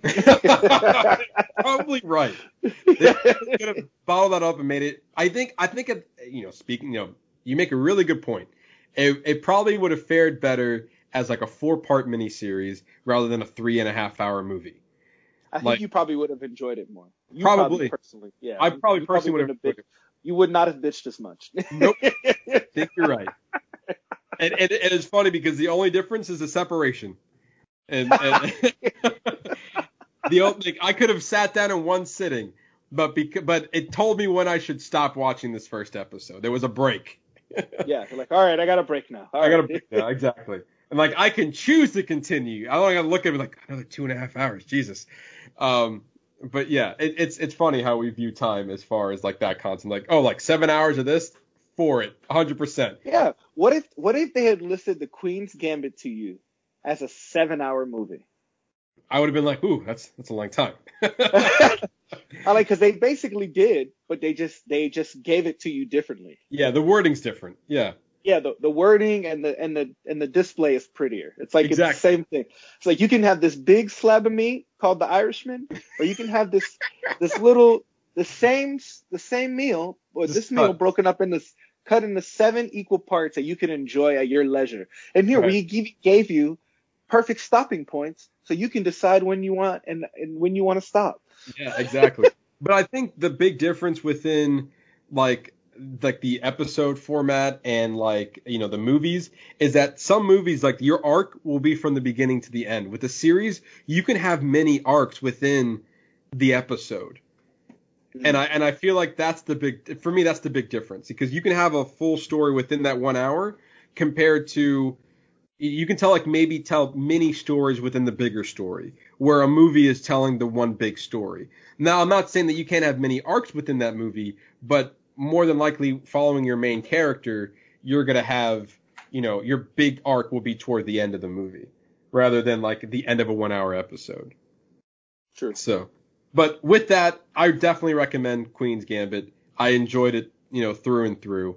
Um, very entertaining to watch. So go on Netflix, give that a look uh, during your Thanksgiving holiday break. It's it's Tell us what you think. yes, If you, if you didn't like it or if you did like it, let us know. we definitely want to know. Yeah, we do. Uh, and that and that is all I've been watching. Uh, so now we're gonna dive into our spoiler review of the brand new film from Hulu, a Hulu original movie. Uh, Ernesto, if you remember this movie, uh, Lionsgate originally made this movie. It was supposed to be released on Mother's Day of this year, Mother's Day weekend, which makes a lot of sense to- based on how this movie was going. Um, but uh, because of the pandemic, it got delayed, and then later Lionsgate sold the film to Hulu, and then we have it for you know that's how it got over there and that's how the release. So with all of that, Ernesto, what do you think of Run? so first of all, as always, I always go in blind. Yes. So literally, the only thing I knew, only like you told me, was that it was a movie with uh, Sarah Paulson and it's a thriller. Yeah. All right, I'm in. That's all I. That's all I needed to know. But man, it was what a great movie. Like from start, like especially not knowing what the film was it about was about, and also it was a fresh. I think not only Sarah Paulson, but the other actress, newcomer, uh, Yeah. Kiera Allen. This is her first feature, and it's like it's very monumental because you know she's because she is in in the story. It is part of her story is that she's disabled, but she's also disabled in real life. Oh, really? You know? Yeah, yeah. You know that I, I listened to this interview, and you know she was acting before, and then she became disabled. She didn't really go into how how it happened, but she was like, well, I can still do this thing. Like I can still do this. Like it doesn't have, you know, this doesn't have to be the end for me. This can just be the beginning of something else. So I thought that Mhm. I thought that was really cool. Is that she took something tragic that happened to her and she made it. Um, you know, she saw that you know I, it's not going to stop her from achieving her goals, and she is a phenomenal actress. Yeah, she, she was really did good. she did so like her performance is almost comparable to Sarah Paulson. Like for me, like really thinking about it, they're very neck and neck on how great their performances were. It was really, really, really good. Um, she was a natural. Um, I liked in the beginning where Sarah Paulson, who plays her, who plays her mother, um, she like, you know, they're in that support group and she literally sets the groundwork for it. She basically explains what's going to happen in the film more or less. You know, she talks about her inner strength from the beginning, showing, and then they cut right to her morning routine. Like, like she's a fighter. Like she's going to be, Oh, she literally yeah. tells the group, she literally tells the group that she can get over anything. And that was interesting because I, I felt the movie go, I, it literally laid a whole different movie out for me, like not knowing it. Cause at, like, I saw her as very motherly, but I didn't see the smothering aspect of it until obviously, until the turn, until you start, until they started, until the investigative work started and then you start seeing the creepy side of her, then that's when, that's when I started to, to change. But like in the very beginning, I didn't get that at all. I just got that she was a, you know, she was a hard edge mother that they went through some shit together. Now her and her mom have this really loving relationship. And like they, they set that up perfectly for you. Like they totally threw the wool over my eyes. Really? Like, I, yeah, I didn't see any, I didn't see any of that coming, like at, at all. Um, I thought, you know, when she initially brings up the pills to her, she gets all shady and starts acting weird, you know, then obviously, and then damn, that, that girl is so smart. I liked how, Ooh, yeah, she is. I like how at certain points of the film, like when her mom was trying to, like you could obviously tell that she was trying to catch her in a lie. But yet she like almost saw it coming and then decided to go with the truth. No matter Yes. like she, like per, like the perfect example is with the internet. Like, Yes. She's like, oh, like you know, oh, how did you know? You know, she goes to her, oh, how did you know it was the internet? And then you see, you literally see the process. Like the movie lets it breathe for a minute, and you literally see the processing going through her brain. Her thinking about like, oh, well, I can't say this. Well, it seems like the only option is she's asking me. She must not. She must not already know because she raised her. So they it's funny because their characters are very similar, but in very different. They're like the same character, but with different motivations. Right, right.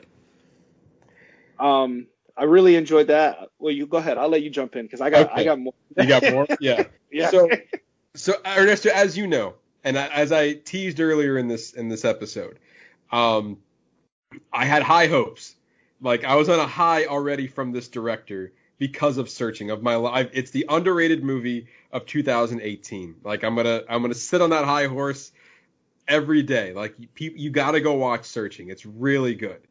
And so when I saw that he was, you know, he's he was making this movie and it was coming out on Hulu, I was like, I'm here for it. Let let's I'm I I really hope it wasn't just uh because Out Searching was the first movie he directed.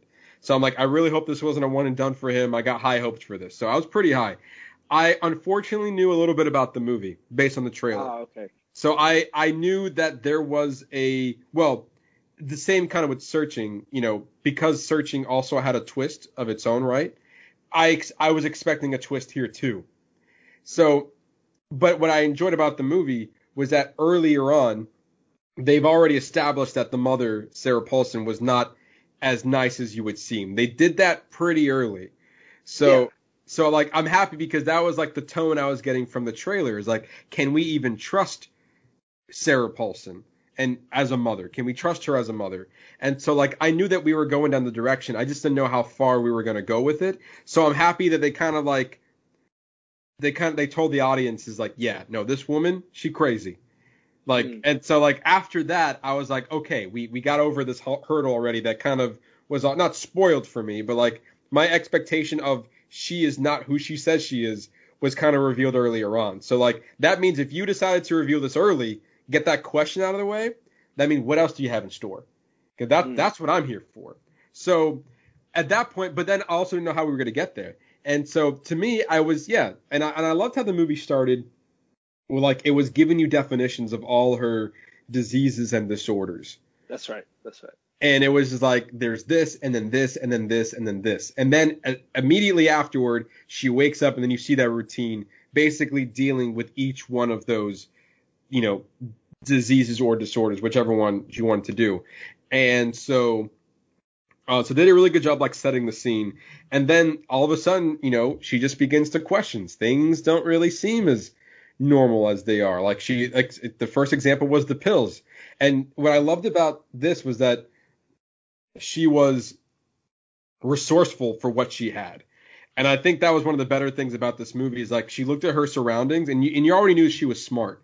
And she was already trying to go to what it sounds like this like was like a technical college of sorts. Like because she was like really into like, you know, building things and it felt like she wanted to it was like a, some sort of like maybe mechanical university Like or engin- like, like Engineering. engineering. But it was Yeah. it, it seemed like it was a no, it was a university. Was though. it university? Yeah. It was a, it was wa- wasn't it Washington University? Yeah, yeah, yeah. Yeah. Well maybe oh, maybe she. It, was, Yeah. it had like yeah, that but that was a theme in the movie because that was like one of the last things she see at that very at the end scene when they're trying to escape. Like that's what she sees. She Yeah. sees the Washington University sign go boundless before she um before her mom gets shot down Right. and falls down the stairs. and so like I like how we got. Uh, obviously, you see that she's very resourceful. You know, she, she has a high interest in engineering, and she's building her own things. And so with that, you see the uh, ingenuity that she can accomplish, and like using her skills and her resources to like get the information that she needs. And like honestly, that came into full, full like full suspense mode when she was making that 411 call. And like you can tell, like a, a phone call was so stressful. I've never seen a call that stressful before. Like, I mean, maybe some other horror movies might do it, but like you're on the edge of your seat, just like, come on, man. Like, and like they you've also, did. They did a good. They did a good job of setting that tension. Of really, Yes. really setting that tension for that, for that phone call and like her going back and forth and watching her mom go in the garden. And then there was that little bit where she was when she wasn't in the garden and she didn't know exactly where she was Right. because you because you already see hints of that like when she was sneaking around trying to get the pill bottle Right. and then her mom runs up to the front door and you they make it a point to show you that the door to the car is still open some of the dust settling behind the car like really Right. making it a point to show you that she ran outside the car to run up to the door to Right, like try to the- catch to get the mail because she didn't want her to see the mail. that's right Right, and because she was like she wanted to beat her to the mailman because she's waiting to see if she got that acceptance letter from the university. Honestly, I thought she never sent it. I thought that was never sent. I like I I I, was expecting that there was no mail coming her way because she never sent you know any application over. So obviously I was wrong later in the movie, but um I yeah, so I I think that was a really good like tension building 401 call because I mean even as like normally you're frustrated with automatic phones like now would you like to hear like uh please that was it's like uh like press 1 press 2 all right now if you want to speak to representative press like you can t- you can see her frustration and we've all been there so that Yeah. the frustration plus the tension and the weight of the of the scene all worked very well in there very And- well that was a that was a well done scene yeah Exactly. And then even so, like she was like, and you catch her, she's like, oh well, if if you complete this 401 call, we're gonna charge two dollars to your account, and she booked it. Like, nope, that's evidence. That's like, like she's gonna see that I made a call, and then she ended up calling a stranger to get the information that she wants. And then talk about editing there, because like the point where she's like, what color is the pill? She's looking at a green pill, and then before the guy told her what color it was, it shows you a, a bread right bread. Uh, wow, hold on. a bright red tomato You're right, a bright red tomato, and you knew, like, oh shit. That's true. That's true. I immediately, like, as soon as they did that, I put the connection. Go, oh, that's not the pill. Yeah, Like, the red, that's a red pill. They giving her something else. exactly. And then again, going back to what followed afterward, and they kind of teased it earlier. The uh, Sarah Paulson was like, "Hey, when was the last time we saw a movie?" She's like, "Ah, whatever, movies suck. I'm not not doing that." And then after she's like, "I need to know what these green pills are," and the internet's out, so I can't look it up there. And then so she's like, um, "You know what? Let's go see that movie," knowing that there's Yeah. a pharmacy nearby, and she can get the information that she needs. And then talk about again, like I feel like these the, the movie had a did a really good job of like giving you twists and turns throughout. And she was like, the pill is for dogs. and you're like, Yeah. like oh, Oh. shit. And it's like we're here to numb your legs. You're like, oh, not what, just numbness, not not specifically Yeah. your legs, but yeah. And you're like, what? Well, that's one of the side effects that the pills has on humans is that it numbs your legs. Right. But I like how I like how it was funny. She was when she was trying to cut in front of the line. And she just cut in front of everybody. She goes, "I'm disabled. Feel bad for me." Yeah. she just rolls right past him. She's like, hey, excuse me, can I just cut you? And then he's like, no, what are you doing? You got, oh, yeah, no, it's okay, go ahead. And then she's like, okay, okay, thank you, thank you, moving past everybody. Yeah, excuse me. Can we cut in front of you? I feel bad for me. I'm disabled. yeah. um, but like there was always a sense of urgency throughout the whole movie, which I loved because for me, I'm like on the edge of my seat, like, come on, get the information, I want to know too. Uh, and then obviously right after that, you get the, you know, she gets, you know, I guess drugged again, and then you realize that like Sarah Paulson trapped her ass in the bedroom. Yeah. And then what crazy lengths she went to to climb out to only have to climb back in to get to go and get her inhaler. Yeah. Yeah, that I, I That, think that was a crazy scene. I think that was one of the best scenes in that whole movie. I mean, there's a lot of great scenes, but that one, because I didn't really know what she was doing. I knew that she was trying to get to the other room because Sarah Paulson, obviously, she locked her in the room. She couldn't get out. So she was like, she was like picking up a blanket, got to grab an extension cord, and, and then out, and then all of a sudden, she's like, she put water in her mouth. And then I was like, what? I, I even wrote in my notes, it's like, what is the water for? Like, is there like some type of thing that I don't know about this one of these dis- uh, diseases or disorders that because she's out on a certain altitude as she's crawling through the roof that she needs water? I was going up these whole different like things in my head. Of, why did she put water in her mouth and holding it there? And then it was like everything came together because like obviously she's like dragging herself along the roof of the house just to get to her mother's thing in her hand. yeah, with a little thing in her hand water in her mouth.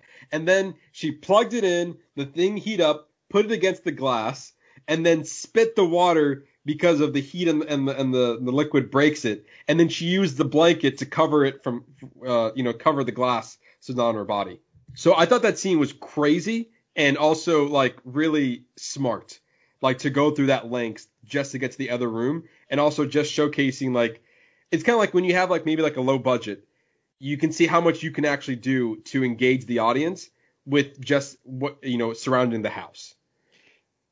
The writing, I think, uh, just a combination between the writing and the cinematography, like it just all came together really well. Right. Like, yeah. and it, and actually the music too. Really, I guess everything. Like it was just like all around. Like it was just there was a lot of great things about this film. The acting was on point. The cinematography was great. The music and the tension build up was great. Like this just this movie had a lot of things going for it. I really enjoyed the twist at like towards the middle, like the fact that she wasn't the actual kid, like like that. Did you see that coming? I didn't see that coming. I again because I've because I saw searching, I had I and because I knew the direction of somewhat where this movie was going, like I knew that the, like Sarah Paulson wasn't as you know motherly as you Mhm. know like it, the the trailer presented some type of like suspense with it. So with all that and then where the movie was going, I kind of like I kind of like put theories in my head. I'm like, well, oh maybe um you know I feel like maybe she's even doing something worse. Maybe she's not even really disabled. Maybe she's not even her mother. Like I was just thinking that out loud, like in my head. And sure enough, again, she wasn't really disabled, and she wasn't really her mother. Yeah. Like that was like a, No. a, a gut punch, but, but uh, right back to back. The only thing that kind of bothered me about the movie was the whole evidence of showing the death certificate. Mm, So you have the death certificate for your daughter, but then your daughter is also named the same person. So they don't Yeah. have state records anywhere in that in that place. That when you go, you went to register her for school, and they went to go check who she was.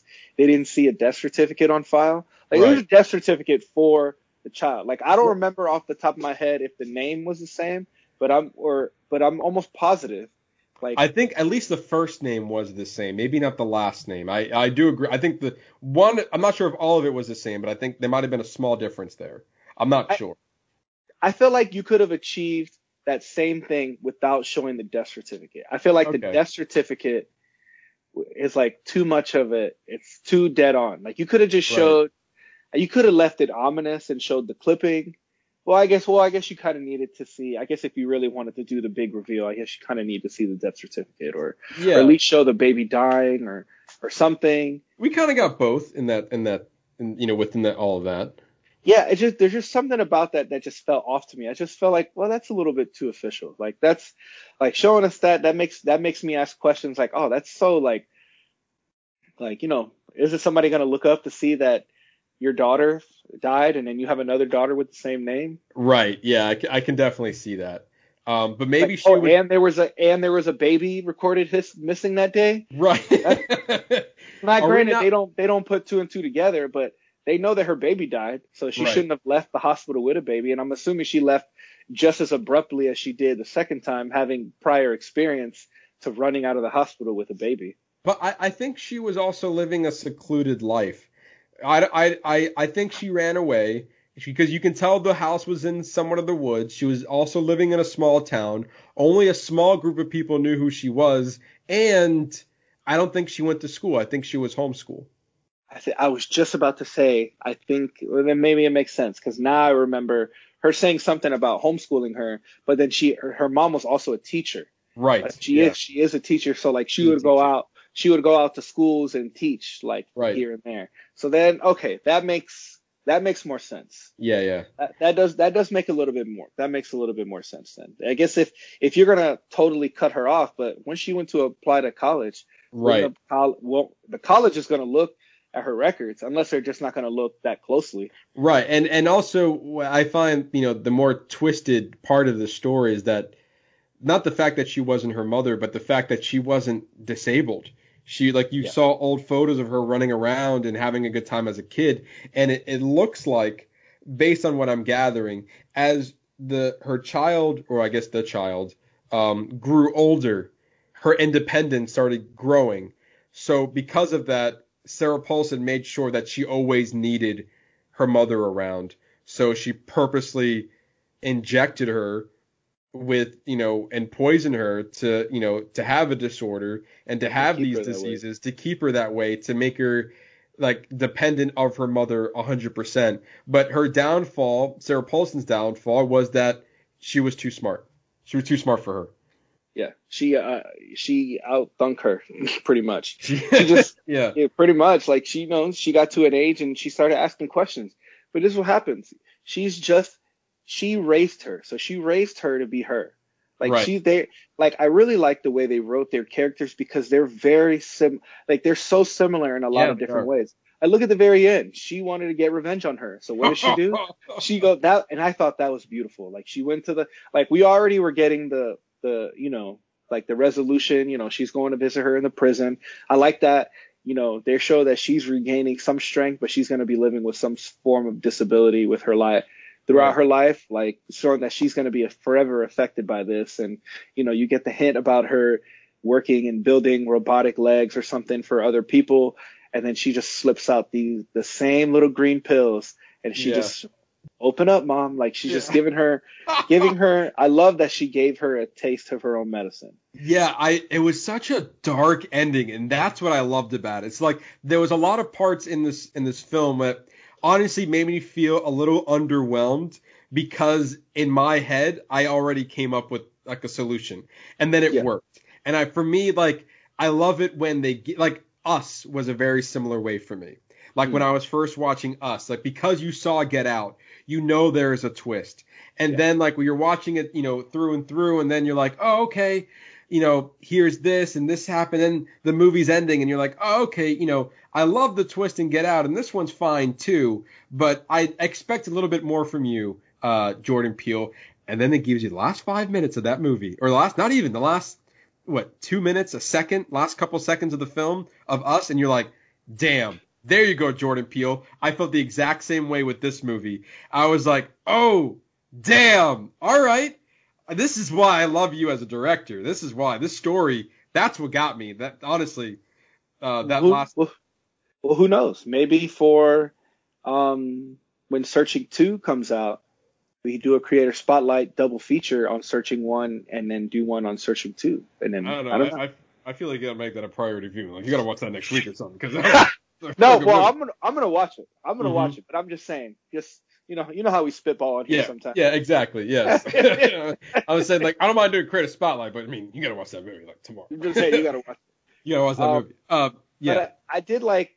So I watched it. I watched this. I guess it's like a Hulu, some kind, some interview on YouTube with uh, with the director and the writer. And one of the questions the the guy asked him, he says, you know, I feel like it's very similar to Searching. Like he, and then the director stated something like, the movies are taught like they're they may be in this like almost like a shared universe type deal kind of thing. He's saying like they're speaking different languages, but they're also talking to each other. Like I guess there's a lot of similarities between this film and Searching. Like you can pull a lot of parallels between them. I mean, yes and yes. I, you know, thinking about it, yes, you can.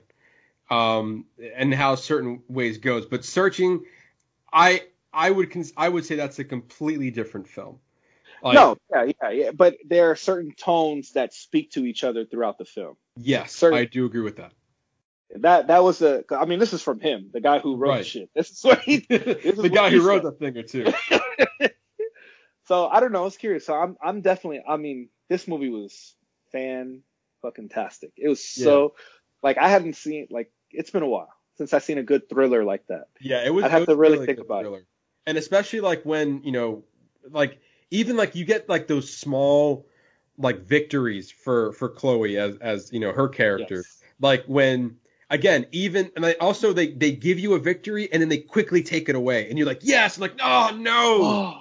yeah. and, and that that's the best part about it because like again like as i was talking about earlier she found a way to get herself out of the room and very cleverly got him to the other side and then as soon as she get down she's like oh i finally did it and then she started getting an asthma attack and then now the movie that's like she's struggling to get to her other room so she can get her inhaler and you're like oh fuck man this is this is getting intense and then they give you another like problem to solve okay now she she's all good now. Now she's now she got herself in the wheelchair. Let's get down the stairs.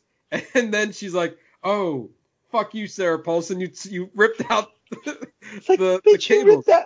I gotta fall down the stairs now. Yeah. And she literally just like, I gotta do what I gotta do. Pushes down the wheelchair and then just flops her body down to get her. Yeah, Ah, she just rolls herself down. She's like, Roll- listen, but you know that's a that's a survivor spirit. oh That's yeah, like- absolutely. Like she's. I mean, look, even the fact she's like, oh, you gonna lock me in my room? Oh, I'm gonna find me. I'm gonna Yeah. get. I'm gonna find a way out. I'm gonna get Even out. if I gotta throw my body off the second story, I'm a. I'm leaving. Yeah, and then like even the the scene with the mailman eventually, like was that was pretty intense too. And then Sarah That was. Paulson's like, "You dead, mailman? Like you you you seen too much." I know, right? And he and you know what? He was such a good person. And he was a good They person. they set him up like if it was just like a cheesy thriller movie, that could have just been the ending of the movie right there. Goes to the mailman, mailman takes out Sarah Paulson, and then it ends with the the daughter with the the blanket over her and the cops Yeah. talking to her. yeah. And end scene. No, that's not what happens. no but also like i like I, I like how the film like she was the hero of her own jo- uh, journey chloe was like she wa- this was this was her story the like the survivor instinct she didn't have anybody else for the most part help her get through this she did this like there were some cases where you know it went into her benefit finally but for the most part she did this on her own Yeah, and that and that going back to that interview, that's something that the writer and the the writer and the director that they really harped on was that giving her that empowerment is that Mhm. not always not always having to be the damsel in distress, the Right. understanding you, you can be the that you should be the hero of your own story, which I thought was really was really important. And you know what, that played well on screen. And yeah you know, it just goes to show you, like, you really don't need an immediate big name. That there are a lot of hidden stars out there that are just waiting for their opportunity. And this Yeah. is a prime example of that because she was phenomenal. Like, I'm like, whatever she does next, whatever she does next, I'm on board. yeah Whatever projects get thrown her way. Absolutely. And then especially like when we get to the end of the movie, like there was a lot of like honestly she did like a really good job of like really perfecting the horror and especially when she drank what what what did she drink? She uh, like when she trapped herself in the closet and then almost tried to kill herself. Oh Uh, yeah, I don't remember. was- I don't remember the name. Something, Right, it was whatever that chemical was. I thought Right. she. I was like, damn, she's gonna she off herself. That's right. That's what I thought too. I'm like, oh wow, this is how the movie's gonna end. Like they just have her kill herself because she doesn't want to deal with this, you know, craziness anymore. Um, but yeah, and then we get to the hospital, and then like the cops end up shooting her, and she falls down the stairs. I thought Sarah Paulson was dead too, at So that I. moment as well. Um, or uh, eventually, you know, I thought she was also going to be like maybe disabled herself, like unable to do it. And I loved how at the end, like you know, it said seven years later, like in like you were saying, you saw that she was permanently affected, but also you know learning slowly growing with everything that happened to her. But she she has a good job. She has a family. They made sure to show you that wed- the wedding ring. She you know she has children and a husband and everything like that. And honestly, I, there was at the point of that movie, I was like, why is she visiting Sarah Paulson? Also, a very scary looking pair, Sarah Paulson. Like they cut to her, and like, oh damn. But she's but she's getting a dose of her own medicine. yes. So what I my speculation, and then that's a to me that's a perfect scene that credits the cinematography yes. because in that quick 15 20 seconds they gave you a lot of information and didn't even say a single word. right, exactly. you- They show you getting her up from the chair, just showing you the ring. Like, oh, look at her. Even even the makeup, because you Yeah, even notice exactly. her, the her makeup, face. Her face is fuller. She looks like she looks more full of life. Right, exactly. Like The- they did a good of like really dressing her up to show that, like showing her walk, and like and then credit to the writing, like immediate after, like they don't need to show you a lot more, but they can give you more. They give you a little explanation, and then that adds another layer to what's going on in her life. Like you literally got a whole you got a whole picture of her life in that whole 15 20 seconds. Right. And then also, again, compliments to the writing. Whereas, and it looks like that maybe at some point you feel like in that scene where she's like telling Sarah Paulson, like, you know, the kids are doing good. And like she was updating her with her life. Basically, like, that's kind of weird that she's like giving her like kind of mini updates or like, I'll see you next week or next month. I'm not sure exactly if it was weekly or monthly visits. But like, oh, that's really strange that like she's, you know, somehow she's still, um, you know, visiting her. And uh, like maybe she's turned a new leaf. Not not not for her character, but maybe like there was some sort of like uh, you know uh, justification um, that like she was she overcame and like okay I'm overcome this now. Basically, at one moment I felt like aren't you giving Sarah Paulson what she wants? Is like giving her updates, and then that's when the movie gets you, and she like pulls the pill out of her out of her mouth, like where she was hiding it, and she's like, all right, open up you're going to be paralyzed because Yeah. and that's what they think you are. You they think you're paralyzed. And then just also just showcases how smart again. Like she didn't forget any of this. She is a smart individual and she's now in control of the situation and she is left there for the for the rest of her life. Like basically the the roles are reversed. And I was like, "Damn, that is a dark ending and I'm I love it." I loved it, man. It was great. What a great. It was a great ending to the movie. Oh yeah, I think uh, I think this movie wasn't like slow or um uh or, or like this movie was not you know it wasn't slow to the ending or anything like that. There are some movies that were just okay until it hits you with that ending, and you're like, damn, the ending saved the movie. But in this case, it was like the movie was through and through engaging, thrilling, suspenseful, edge of your seat, and then the icing on the cake or the cherry on top was that was that final scene, and Yeah. you're like, yes, that was great. Yes, agreed. One hundred percent. Uh, would you? And I think you kind of mentioned this earlier. Was this one of maybe the better movies you've seen, or thrillers, or maybe of this year? Yes, agree, hundred percent. Um, one that, that is comparable, and I I would almost have to rewatch it just to compare them both would be Invisible Man Okay. Because it it was released in theaters, but then you know it was like it came out and then COVID happened like immediately after. It was like one of the last movies I remember like really seeing in the theaters before COVID. So I, I kind of feel like it didn't get its justice, but damn, that was a good movie. That was Mhm. another that was another great thriller thriller for this um for this year. for this year, yeah. Um, if you haven't noticed already, definitely recommend this film. Brand Yeah. new on Hulu. Uh, almost wished I saw in the theaters. You, you know, a little bit unfortunate there. Yes, it, I do. I do feel like this would have this would have fared well as a theatrical release, just because of the suspense and like just the suspense of it all. Like this is a movie that, and this we enjoyed this at home. Yeah, Like- It- like, I watched this by myself, and I was like, Yeah. holy shit. So I think in the theater, I think it would have blew up. I think it really would have blew up in the theaters. I, I think that you know, and we talked about the movie theater experience. I think this movie would have been enhanced watching it with other people because then like I think you would have like it would have echoed around the theater. You're like oh or like oh shit or like you know like you hear like the like people realizing what's happening with you at the same time and you have that audible like silent realization. You're like oh damn and like everyone else in the theater is also feeling the same way.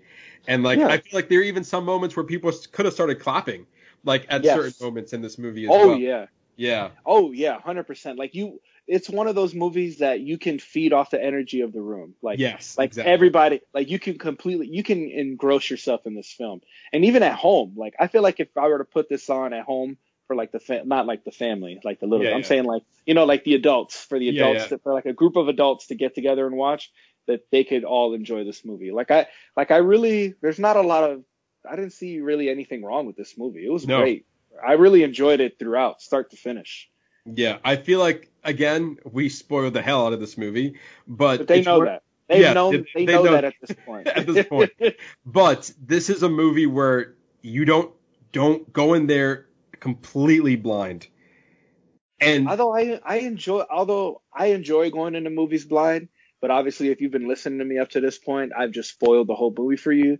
But I do think that there is some value to going into the movie, especially this movie blind. Like you would you Yeah. gain something out of it because I got more of a twist than you did because Right. I didn't I didn't watch the trailer. Right. like yeah that that turn like for me that was a turn for me when you see the pill when you see the pill bottle and she starts questioning her motives Mhm. like i was starting to question motives i was like that's when i started to question her But it Right. wasn't until, but up until that point, I thought that she was a good. I was like, oh, she's just a good mother. They're gonna go through some shit. Maybe they get introduced to like another crazy guy. Like I didn't know that it was about her. And I Right. see, but I wouldn't have gotten that had I watched a trailer or even read anything about this movie prior to going in.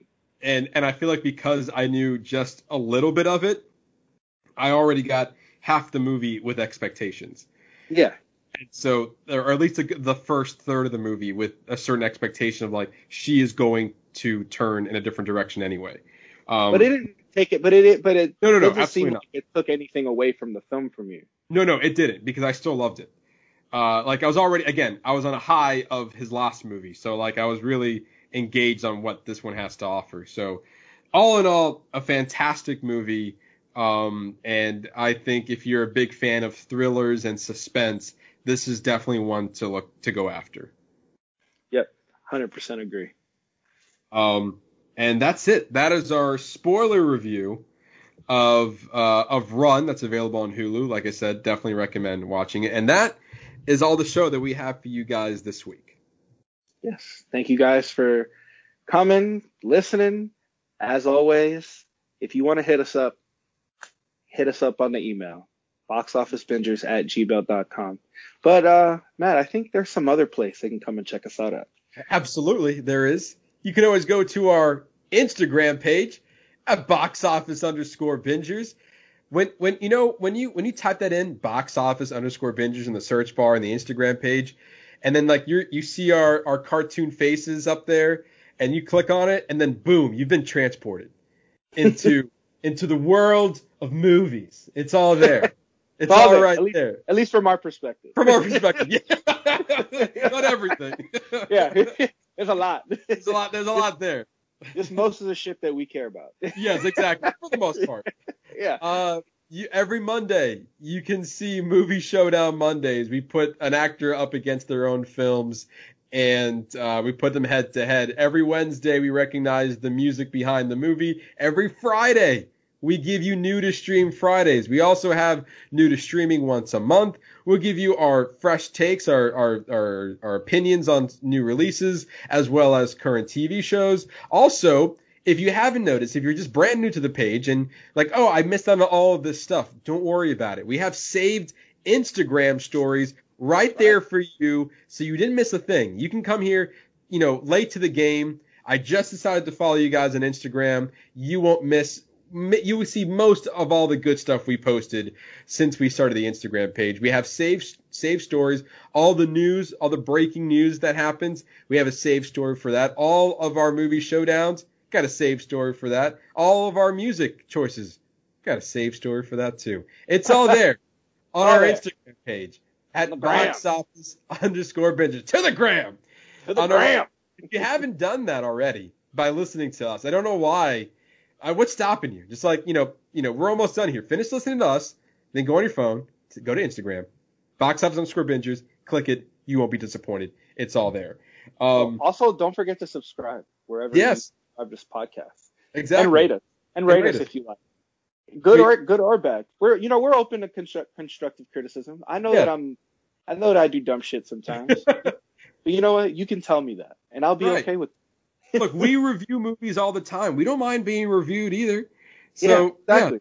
let us know. Give us hit us at five stars, and if and if we don't we don't deserve five stars, then you know just let us know in the email. Maybe not just like We'll hit the email first, then we can talk it out to get us up to the five star, and then you can. then then you get the five stars exactly. yeah, Yeah. In that order, please. yeah, yeah, in that order. in that order.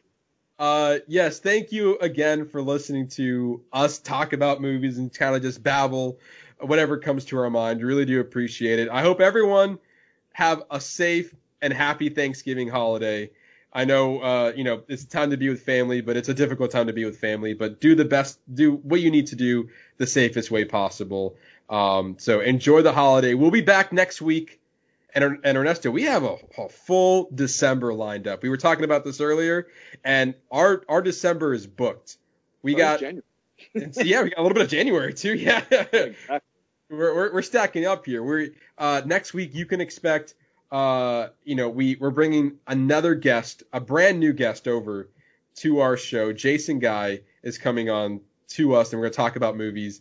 And uh, we're going to be reviewing Bill and Ted Face the Music. So if you haven't done that already, if you haven't seen it, go ahead and watch it, and then come listen to us. And so we have some things to say. Ernesto, if I remember correctly, this was one of your highly anticipated movies of 2020 back when we did that list almost a year ago. Yeah, before before COVID, it was before we talked about seeing it. Uh, yeah, I'm re- I'm really looking forward to seeing it, and I, I think I'm also gonna rewatch the first two because Okay. Just to just so I can get the full story picture before I watch the before I watch the final one. And Right. the second one is probably one of my I've told I told you this earlier today. It's one of my top movies of all time. I lo- I, I just remember loving it as a kid. Mhm. It's so campy and funny. Like uh, I'm really looking forward to to next week's show. Yeah, so I mean, I, I'm I'm I haven't seen those movies in a while, so I might do the same. But I'm interested to see where where is Bill and Ted after all these years? What have they been doing after all Yeah. these years? We'll find out. Keanu Reeves has been fucking saving the world. I know, right? what He's been he's John Wick. That's what he's been doing. John Wick and Neo. well, we're gonna find out what Bill and Ted is doing, and then we're also gonna sit down with Jason, and he has a podcast that we're gonna review him on and uh, get a little, learn about him as well. So you don't want to miss next week's episode; it's gonna be a blast. Uh, but again, thank you again for listening. I've been your host Matt Diaz. been your host Ernesto Santos. See ya.